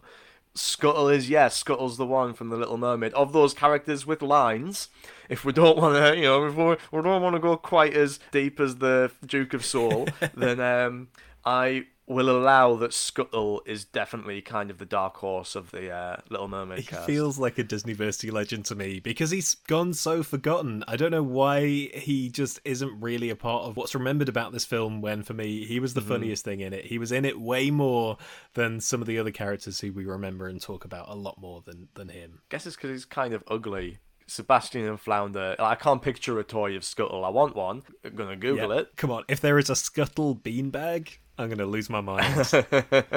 All right. Well, if I do find anything, I'm gonna keep it to myself so that I can uh, get it for later for a surprise. well, for now, can we make it official? yeah. Go on, Ben.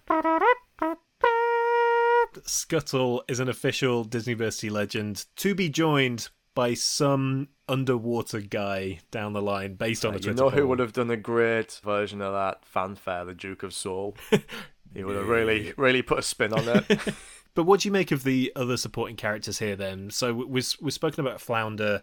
Sebastian mm-hmm. is tons of fun. Yeah, I mean, he is that side character who was so fleshed out that he's kind of the heart of the movie. He's like, so if our if our Snow White is now Ariel, like so many steps above, then our Grumpy has to be even better as well. We'll have to push even further with those supporting characters, and that is our Sebastian. He's got depth. He has like we talked about how Triton's arc is kind of coming to accept Ariel. Sebastian's journey to accepting what Ariel wants and deciding to help her instead of hinder her is really well done, and there's some subtlety there.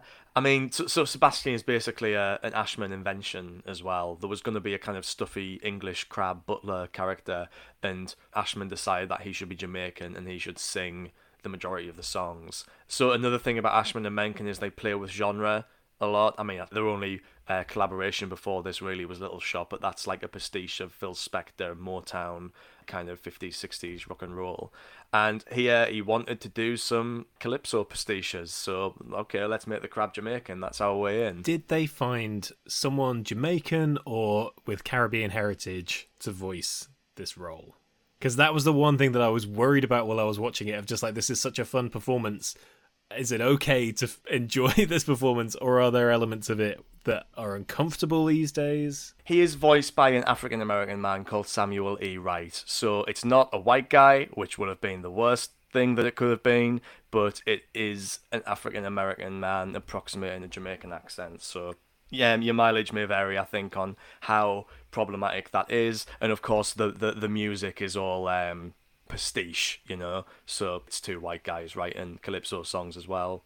It wouldn't have happened today if the movie was made today. They would have got if they wanted to go that direction, they would have had Jamaican people give their input on the songs and voice the character. And very briefly, we've spoken about Under the Sea, but we haven't really talked about Kiss the Girl, which is Sebastian's kind of other big song and pivotal to trying to get to the aim of the film, which is Ariel and Eric kissing. That to me, it was like it obviously had the calypso stuff going on, but kind of meets 80s soft pop, like Oliver and Company vibes. Yeah, I mean, I think that's a really good song. I mean, you know that I like it. He's soft pop, but um, I like Kiss the Girl a lot. I don't know. It, maybe it's just because Under the Sea is so ubiquitous. It's a bit overplayed, but uh, for me, Kiss the Girl is like almost level with Under the Sea. The lyrics obviously aren't as good, but I think it's a really cool little smooth jam, and I love the backing vocals. It's a beautiful sequence floating in a blue lagoon. Reminded me visually of the Blue Bayou sequence from one of the package movies, Yeah. and it felt like there was a bit of Mary Blair element in those backgrounds as well of of the sort of Hmm. hanging leaves. And it felt like a classic date sequence that you need in one of these movies, like the one in Cinderella that she has with the prince before she has to leave the ball, and Lady yeah. and the Tramp when they go for their walk through the park. You need to send these characters off to give the audience a sense that there's some substance of the fact that they've spent some time together and have a bit of chemistry together. Yeah, this is the moment where Eric falls for Ariel and where Ariel really falls for Eric as a person rather than as an idea. Yeah, and it's facilitated by Sebastian because he wants to help Ariel now. He's had that change of heart. Sebastian as a character sort of embodies that same contradiction that I think Under the Sea embodies, whereby he is a stuffy disciplinarian, but he's also a fun-loving party dude. He's like Baloo and Bagheera mashed into one character, like he plays both roles. But I think it works with Sebastian because he's just so well characterized by the writers and the and the actor. Another small possibility for a Disneyversity legend the frogs on the oar, the frog chorus. Oh, I love those oh, frogs. Oh, now you're speaking my language, and my language is rabbit, rabbit. Sam loves a frog. Put little outfits on them and they're in. so you're right in that this sequence is giving them some time together and setting up that Eric likes Ariel and they enjoy spending time together. And then how quickly that is betrayed when, let's just lay this out, Ariel is still sleeping in Eric's castle, in his house, possibly in his bed, when he's suddenly like, I'm engaged to this other woman, who is, as we know, Vanessa Ursula in disguise, who is using Ariel's voice to kind of attract Eric. There's a whole Shakespearean thing of he remembers her voice from the beach, but then she has to give up her voice to be on land, so then he doesn't know that it's still her, so he's looking for the voice. Vanessa has the voice, and immediately he's like, okay, well, I'm going to go with her, even though I spent several days chilling with Ariel. I think there's been a bit of focus group kind of led edits on this because, yes, we are initially believing that the only reason why he's chosen Vanessa over Ariel is because he's obsessed with this woman who he thinks saved him and, and her beautiful voice, which Vanessa has. But when they get married on the boat, he's hypnotized. He's a zombie. He's not reacting to anything that's happening. And I think that's been put in after the fact. I think they've had notes that Eric becomes unsympathetic if he is just absolutely ditched Ariel for this other woman. So there needs to be this kind of tacked on hypnosis element. Come on, at least talk to her first. Don't just like she wakes up and he's like, "Oh, I'm downstairs with my new fiance." it's like, oh, dude, what are you doing? Also, in that sequence when Ariel runs down the stairs, that to me stood out as like the one random 3D shot of the movie of Ariel running down the stairs. I'm sure there's going to be much more where that came from. Uh, well, there's some boat stuff earlier on, traced boats that were rendered in the computer near the start. But see, you wouldn't notice it, but this film does feature a single shot, which I think is the very last shot of the movie, um, while the rainbow spreads across the sky which uses a system that would soon become indispensable called CAPS, which stands for Computer Animation Production System. And rather than being one program, this is a suite of uh, tools that were developed by Disney in collaboration with Pixar, by the way, who at this point are basically a tech company. They're making animation to demonstrate their technology, but what they're producing is computer animation software. So they make this CAPS system which is a set of tools which basically allow for animation cells to be scanned and edited, coloured, and composited with computer generated imagery, sort of like an advancement on the multiplane camera in a computer. And the Rescuers Down Under makes heavy, heavy use of that software, and it'll become very apparent when you watch that. But that does become a ubiquitous part of the visual palette of the Disney Renaissance, and there's one shot which is almost imperceptible at the end that was composited using caps. I'm intrigued to find out more about how that works when we do the Rescuers Down Under episode then. But for now, what do you make of this finale, Sam? We get, as we mentioned before, Ursula bursting out of Vanessa's body, and then something I'd forgotten about entirely, which is giant Ursula, like kaiju Ursula, and this big action finale that we have had a lot of action finales in these Disney movies, but they tend to be chase sequences. And this was less of a chase sequence than a boss battle. Yeah, a boat fighting the giant Ursula. It was.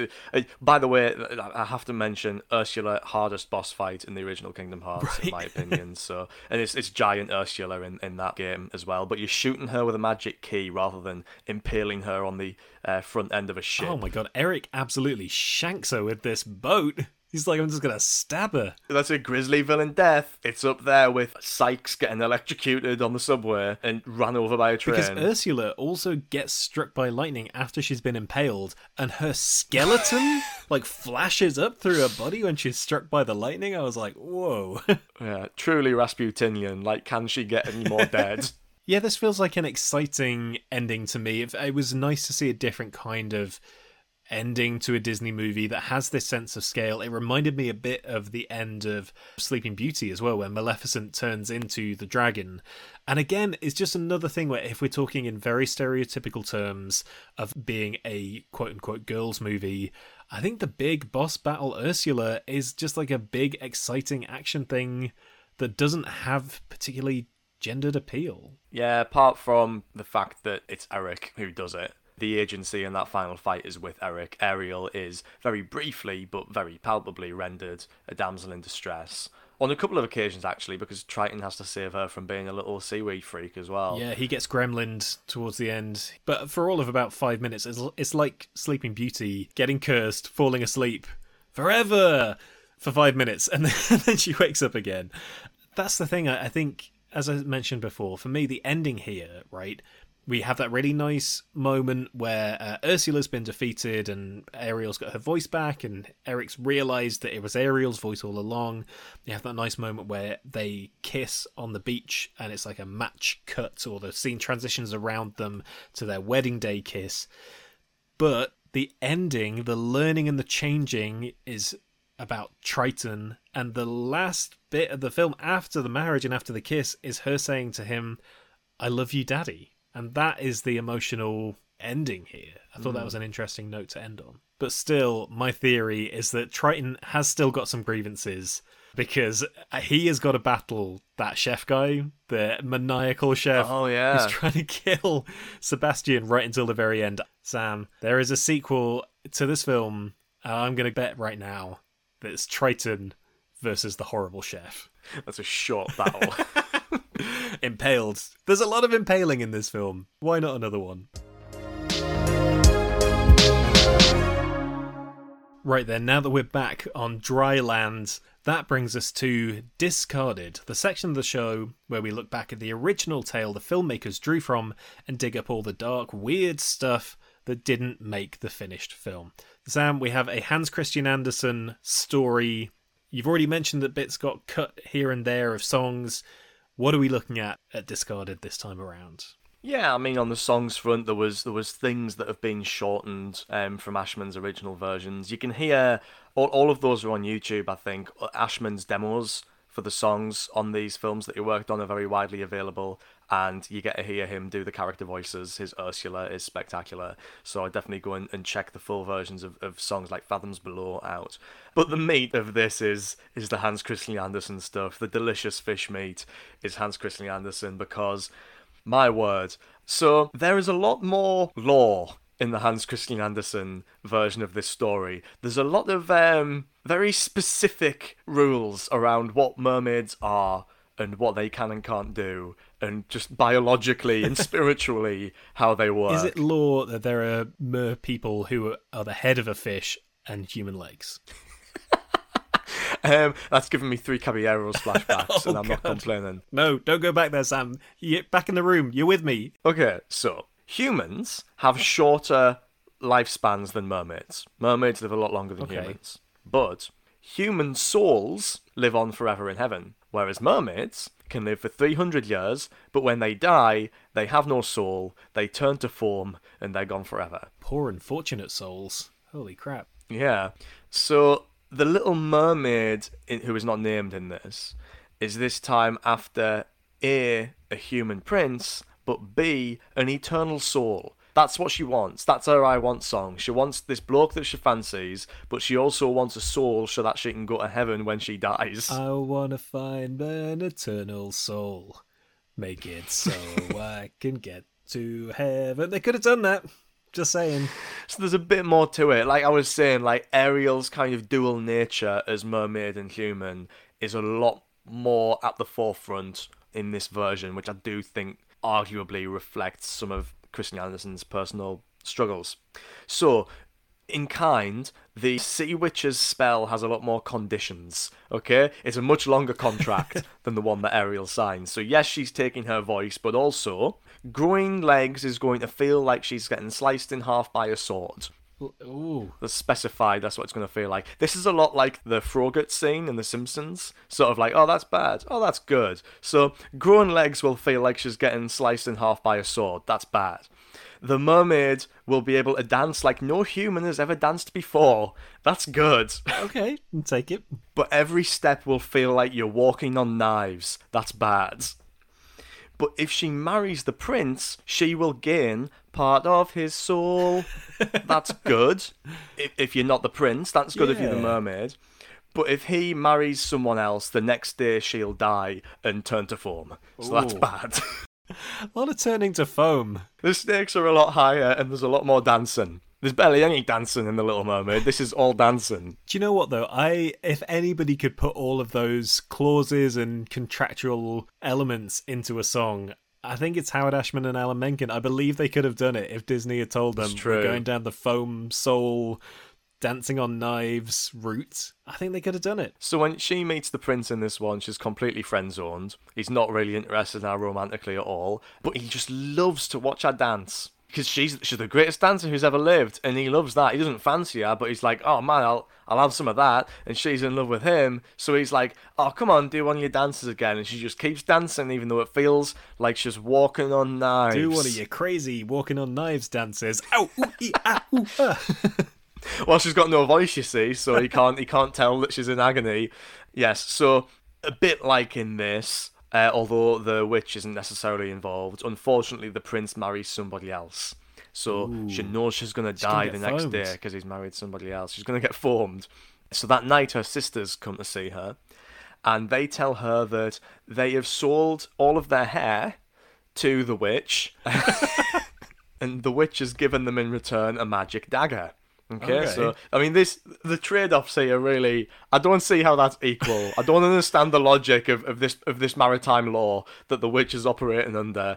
Hair equals magic dagger. Mermaid hair though, it's very swooshy. Mm, yeah, that's true. Yeah, beautiful Glen Keane hair. So all the mermaid has to do is use the magic dagger, kill the prince, uh, stab him up with the dagger, and cover her feet in his blood, and she'll turn back into a mermaid instead of foam. I, I mean, I want that for her. We all do, but she can't go through with it, so she does the foam thing instead. So she just turns into foam at the end. yes. The ultimate FOMO. Uh, yeah, it's good. Yeah, well, she she has FOMO. That's what the whole thing's about. She has a fear of missing out on her eternal reward in God's heaven. But now she's form. But because she tried really, really hard to get a soul, she gets rewarded instead of turning into form. Well, she does turn into form, but after that, she turns into an air spirit.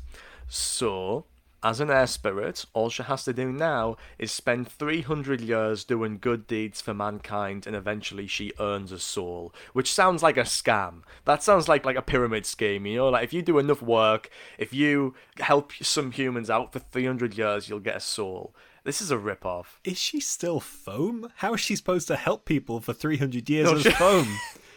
Oh, there's lots of very helpful forms. She's like sliding herself across surfaces and cleaning them as she goes. Yeah, yeah. Uh, no, she's a spirit now. Okay. Is that why they called her Ariel? Ask a big question, get a big answer. I haven't read this, but I think the name Ariel. I mean, the most obvious reference point is the Tempest. Ariel is the spirit from the. Tempest who causes the storm which crashes the ship, but then also saves the, the sailors from the ship, like the Little Mermaid does with Eric. So I think possibly it's a reference to the Tempest in the Disney version. Yeah, they could have called her like Foamy. Um, that would have been good too. Hans Christian Andersen's Little Mermaid. It's all over the map. There's so many contracts and clauses and deals. She's just never out of contract. This Little Mermaid. She's uh, never just free to do what she wants to do. It's always spend 300 years doing good deeds. This and stab the prince and wash your feet in his blood. That in this world. I want a bit more of that. Make her foam, you cowards.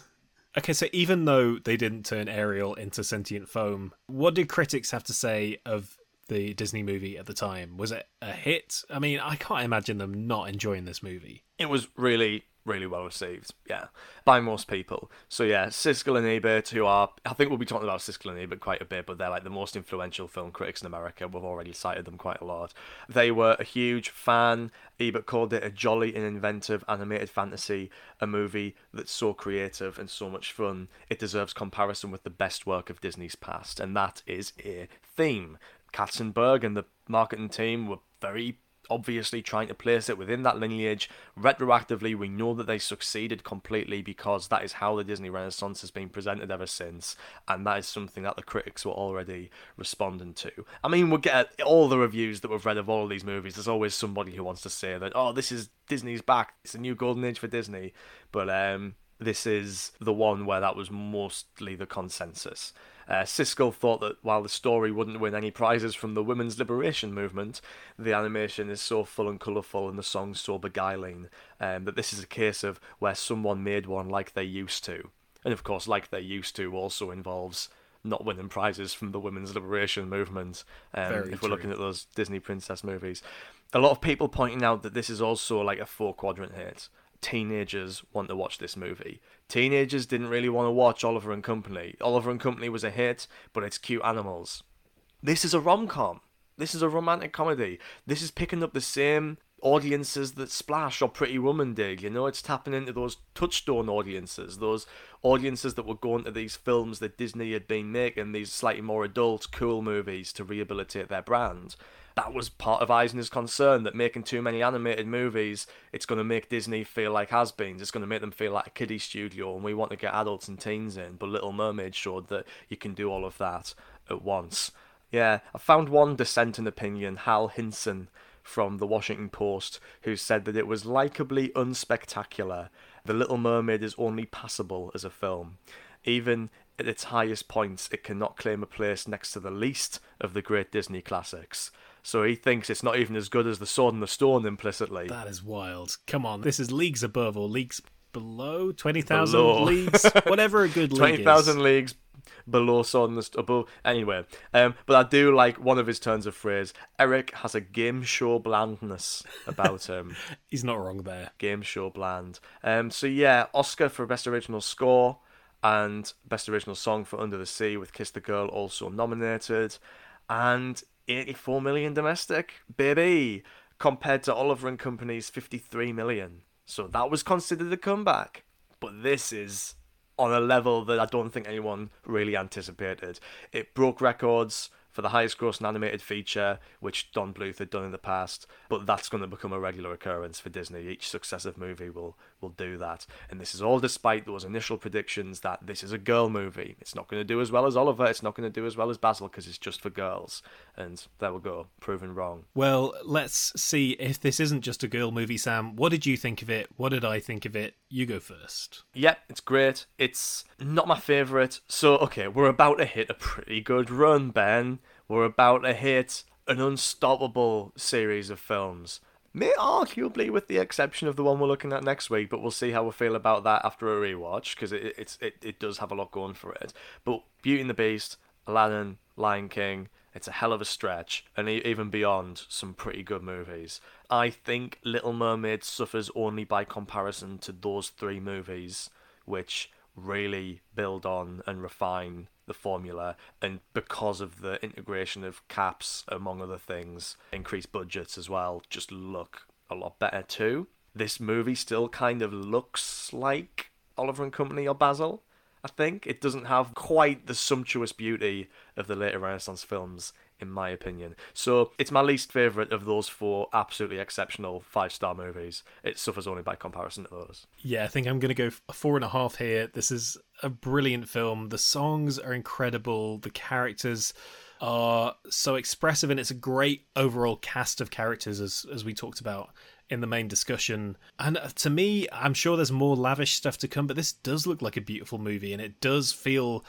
of a piece with what Disney was doing back in the day. There are moments with the kind of pencil shaded ocean stuff that took me back to Pinocchio and it's not as wild in its animation, but it does feel like Disney is really back in territory that just feels super classic for them. I can imagine this felt like classic Disney at the time, and it still feels like classic Disney now. This feels like so many of the hallmarks of what you think of when you think of a Walt Disney Animation Studios movie, and done really, really well. It is a great watch. It zips along. The stuff that you remember is just as good as you remember it. The stuff that you've forgotten is more interesting than you didn't remember it.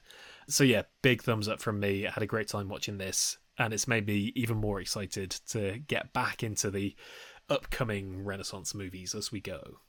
Finally, it is time for the part of the show we like to call Lasting Legacy because a Disney movie is never just a Disney movie. And in the world of straight to DVD sequels, theme parks, live action remakes, crossover movies, and more, there is a whole universe out there for each character. And Sam, you've already teed it up, there is a significant wider Little Mermaid universe, isn't there? What can you tell us? So these movies, these kind of four movies that I've just mentioned, Little Mermaid, Beauty and the Beast, Aladdin, Lion King, were such big hits, have so many great characters, especially like we've just said, that they are endless fountains of spin-offs and merchandise. And I mean, it's it's so much. Like all of these episodes are going to have huge legacy sections because there's a lot of it, and a lot of it is really weird and interesting. so I don't even know where to start. Um, okay, parks first. It's pretty much what you would expect. There's like a dark ride called Ariel's Undersea Adventure that's at quite a few of the parks. Pretty standard. It's got a pretty creepy aerial animatronic that looks like it's being held hostage. Like it looks like she's being like tied to the wall and forced to interact with these visitors. Yeah, it's fine. Tokyo Disney Sea, there's a Little Mermaid Lagoon area, which looks incredible. Everything at that park is like so detailed and beautiful. What is Disney Sea? Is that like a Disney World Oh, okay. on the water? What's what's going on there? So it's a pun on Disneyland. So at, Right. at Tokyo, they've got Disneyland, and then the plan was to make Disney Sea and Disney Air, uh, but they only ended up doing Disney Sea. But uh, Tokyo Disney Sea is generally considered the best Disney theme park by the real park heads in the world. So it's based around different waterfronts from around the world, but also all of Disney's water-based movies. So there's a lot of Pirates of the Caribbean, a lot of Twenty Thousand Leagues, and a lot of Little Mermaids. So it gets its whole area in in that park and you can go to um, Triton's Palace and Ariel's Grotto, and there's sort of carnival style kiddie rides like Flounder's Flying Fish Coaster and Scuttle's Scooters and stuff like that. Can you see the little wiggly freaks in Ursula's cave? Oh, I don't know. I'll check that out. You would think so. That'd be a gimmick. We're just going to have to go for ourselves, Sam. We're just going to have to go to Tokyo and find out. And uh, my favourite park thing is that there used to be a restaurant in California called Ariel's Grotto, which of course was a seafood restaurant. Ooh. I mean, what else are you gonna do, right? Under the sea, under the sea, le poisson, le poisson. The chef should be dressed as Louis and have a ludicrous French Oh. accent. All right, okay. Let's save the sequels till last. Ooh, okay. Because that's special. Okay, let's do everything apart from the sequels because that's the one where we're going to be going into the most detail.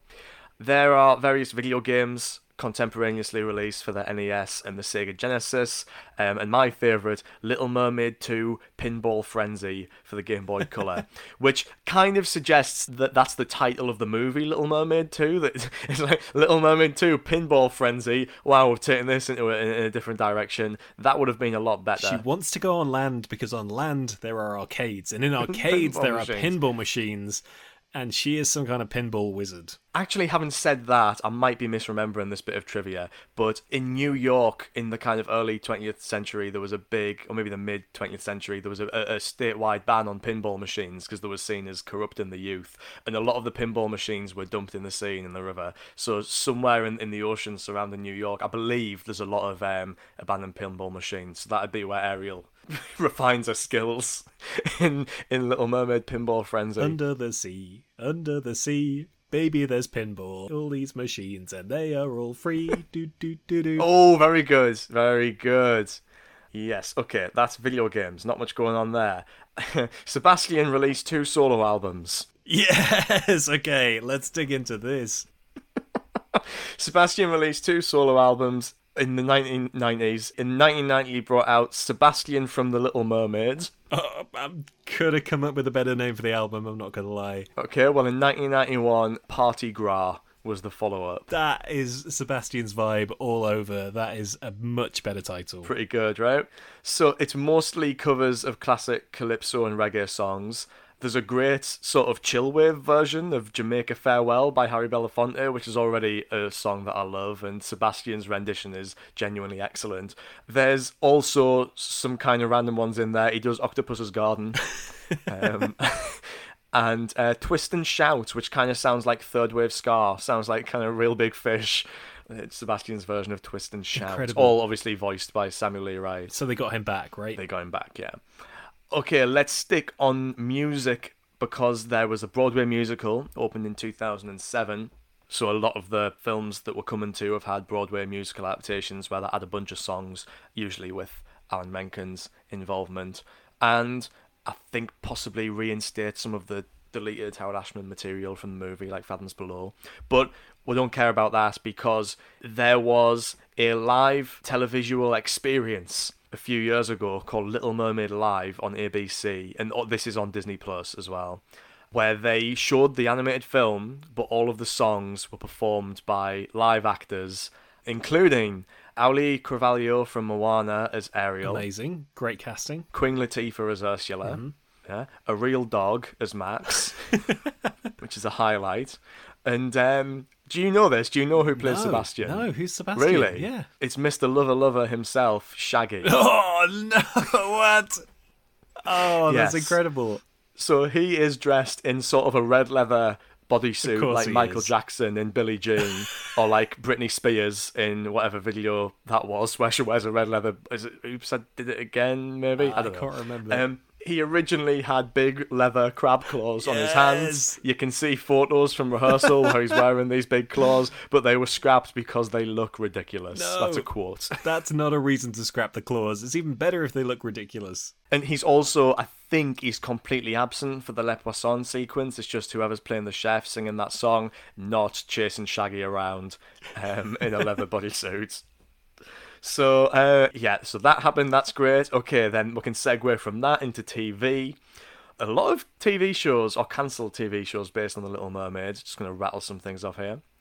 Little Mermaid's Island, a cancelled show from the Jim Henson Company which was going to feature a live action Ariel alongside puppet fish, including Flounder, Flounder's twin sister Sandy, a new character, and a dragon called Scales who lives in the cave and makes rock and roll music. I mean, they could have got the cop who plays the harp instead. Why are we suddenly pivoting to a dragon? And I will say this in the dentist that I used to visit as a child, they had a picture book of The Little Mermaid, but it wasn't the story of the movie. It was a story about Ariel getting into it. I think it was a beach volleyball game against Ursula and Flotsam and Jetsam. And on Ariel's team, there was this dragon who I'd never seen before. And I'm like, why is there this dragon?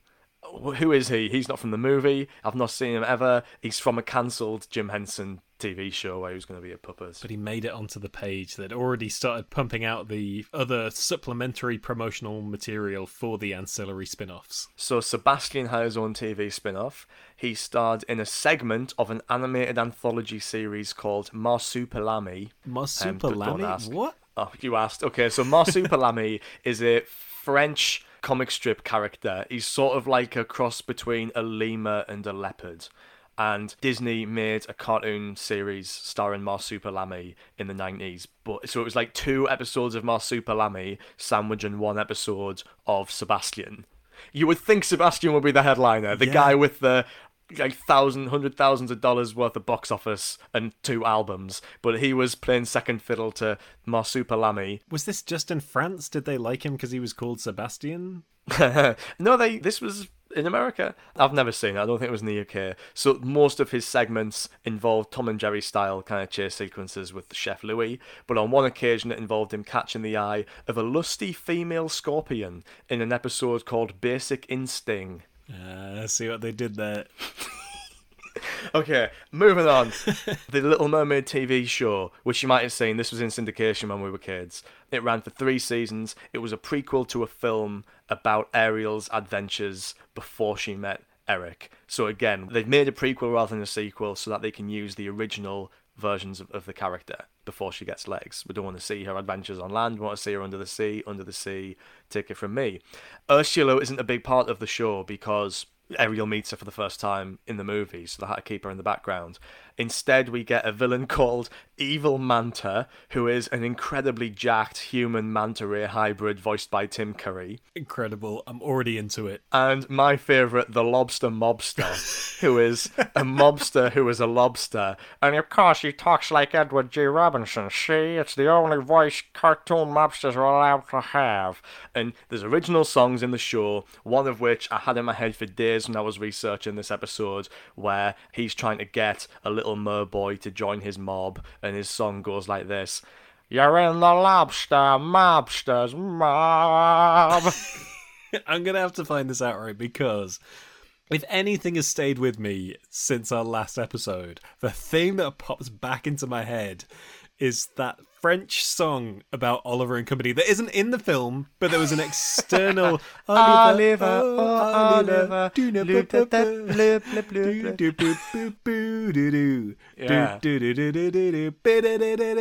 Oliver, oh Oliver. So I hope the mobster lobster lives up to what was her name? Like Anne. Anne. It was just Anne.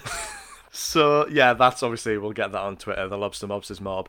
There is also an episode of the Little Mermaid cartoon starring as a character Hans Christian Andersen, and Hans Christian Andersen is voiced by Mark Hamill, Oh, perfect. and he's he's weirdly sexy. sexy Hans. Hans Christian Andersen in real life, by all accounts, not sexy. Constantly unable to consummate his desire for men and women. Um, he just doesn't seem to have been a very attractive guy. But in this, he's sexy. He's voiced by Mark Hamill. And he is exploring the ocean in a steampunk submarine, looking for inspiration for his stories like a 19th century James Cameron. And he sees Ariel and is inspired to write a story about her, which we now know sees her hellishly tortured and murdered. so he, he meets this mermaid. I think Ariel even saves him from drowning at one point. He's like, ah, that gives me an idea for a story. What if a mermaid felt pain like no man has never experienced? and then turned into foam. Yeah. Oh yes, that's the TV show. Pant, pant, pant. It's been a marathon, but I guess now we're ready to explore the two sequels to this movie. Okay, so my guess of Triton versus the chef was I right? No, no. Damn it. Uh, no. So there's two sequels, but one of them's a prequel. There are two types of Disney sequel, effectively, if we don't count Cinderella Time Travel Adventures. There's one where we follow the heroes as kids, and there's one where the heroes have kids, and The Little Mermaid does both. So in Little Mermaid 2, Return to the Sea, not a pinball machine to be seen, Ariel visits her father with a new human daughter, and they are attacked by.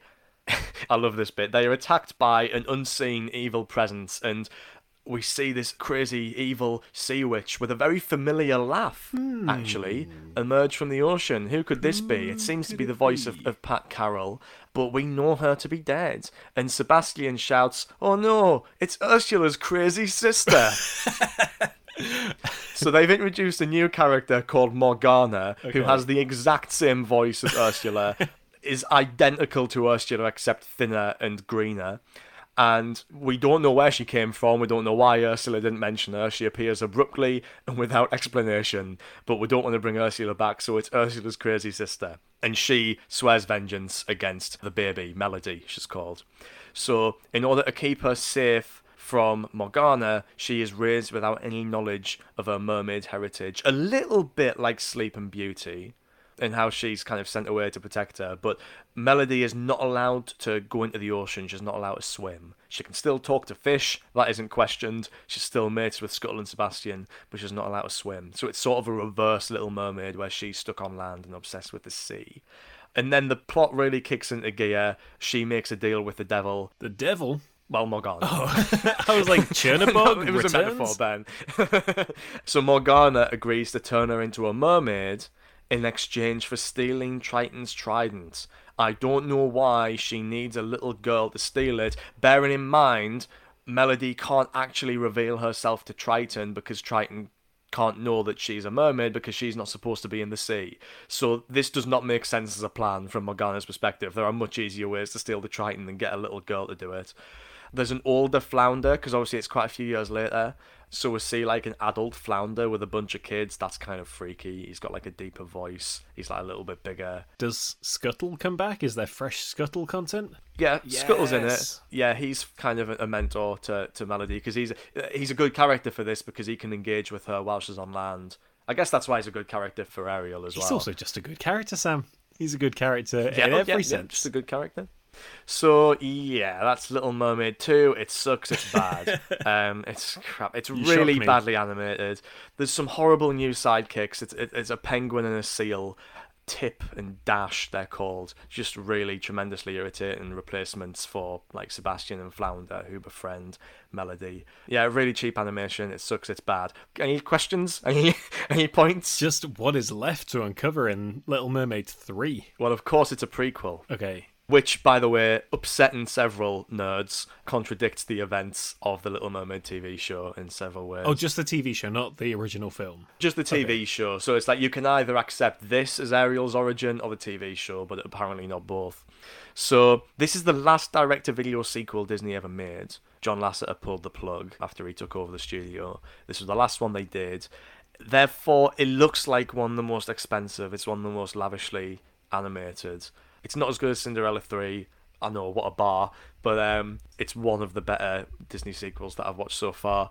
So Ariel's okay, it's Footloose. It, Little Mermaid, the prequel is Footloose. Ariel's origin story is she's Kevin Bacon in Footloose. Wait, so she's. She's got no feet, obviously. Oh, I was going to say, is she dancing while feeling like she's got knives stabbing her feet? No. Um, so Ariel's mother gets crushed by a pirate ship. We open with Ariel playing with her mother, and she gets crushed to death by a pirate ship because she loves music. She drops her music box, and she has to grab the music box, and the pirate ship hits her. So Triton is so upset that he bans music entirely from the kingdom because it reminds him of his dead wife, which seems like an overreaction the focal point of this movie is on the one hand Ariel is likes music and she's trying to bring it back to the kingdom. It's just another reason for Ariel and Triton to be at odds with one another, really.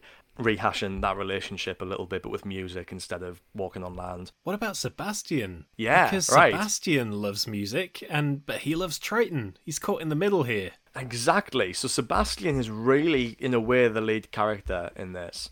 His job, which, by the way, what is Sebastian's job?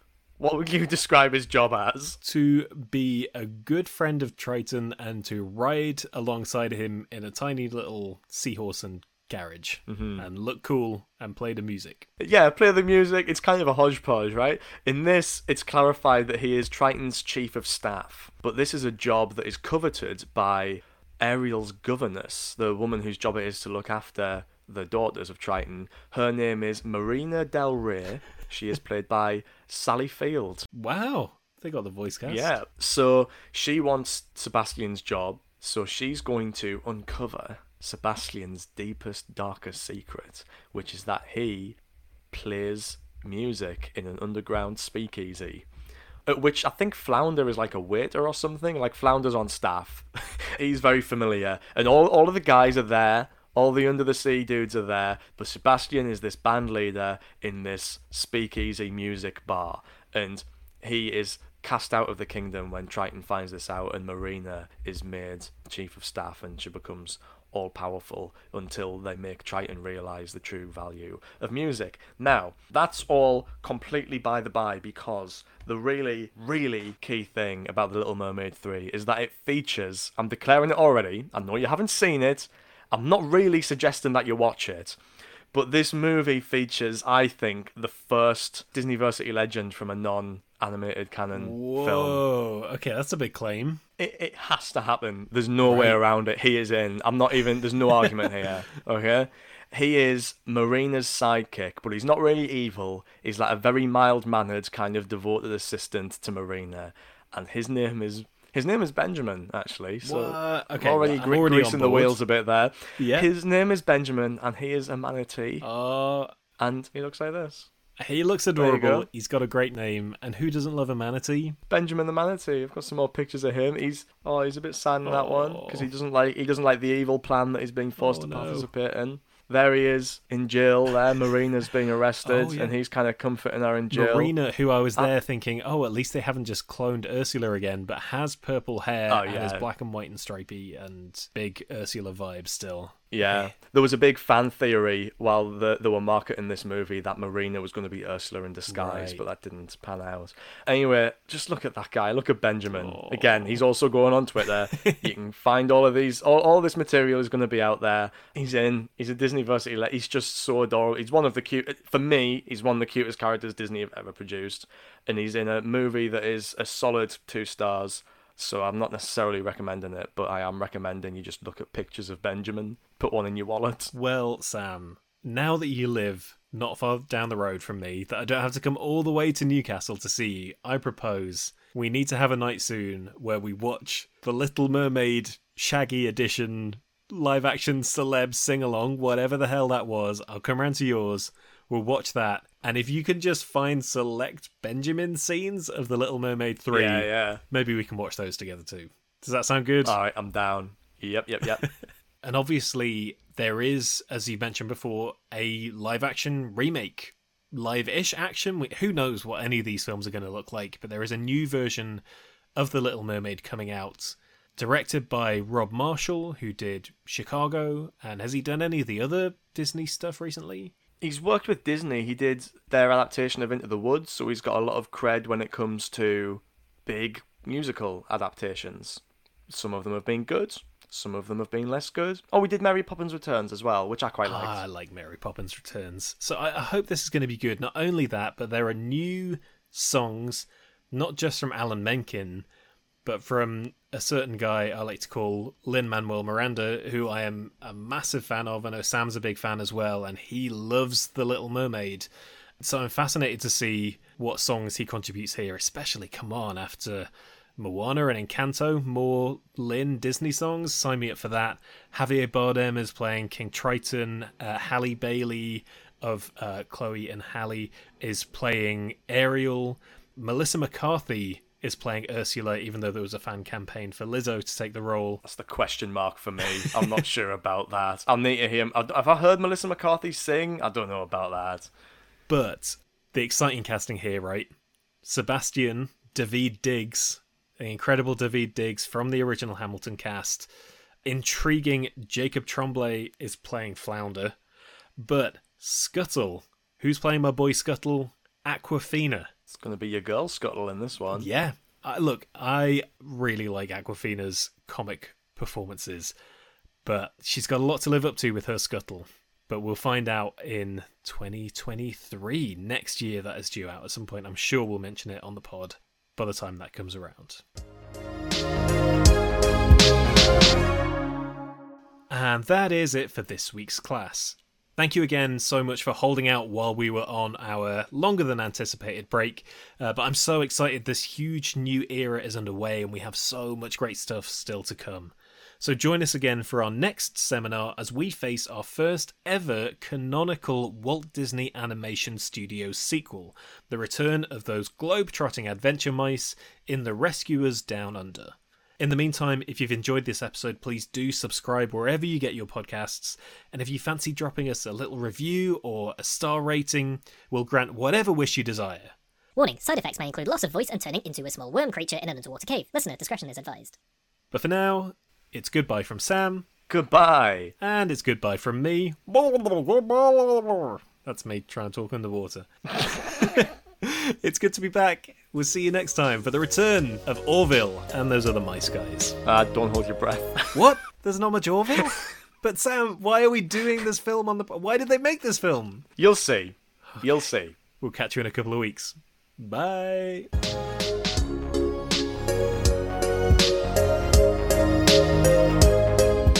Disneyversity is brought to you by Ben Travis and Sam Summers. Our artwork is by Ollie Gibbs, and our music is by Nefets. Follow us at Disneyversity on Twitter and Instagram, and catch you for next week's class.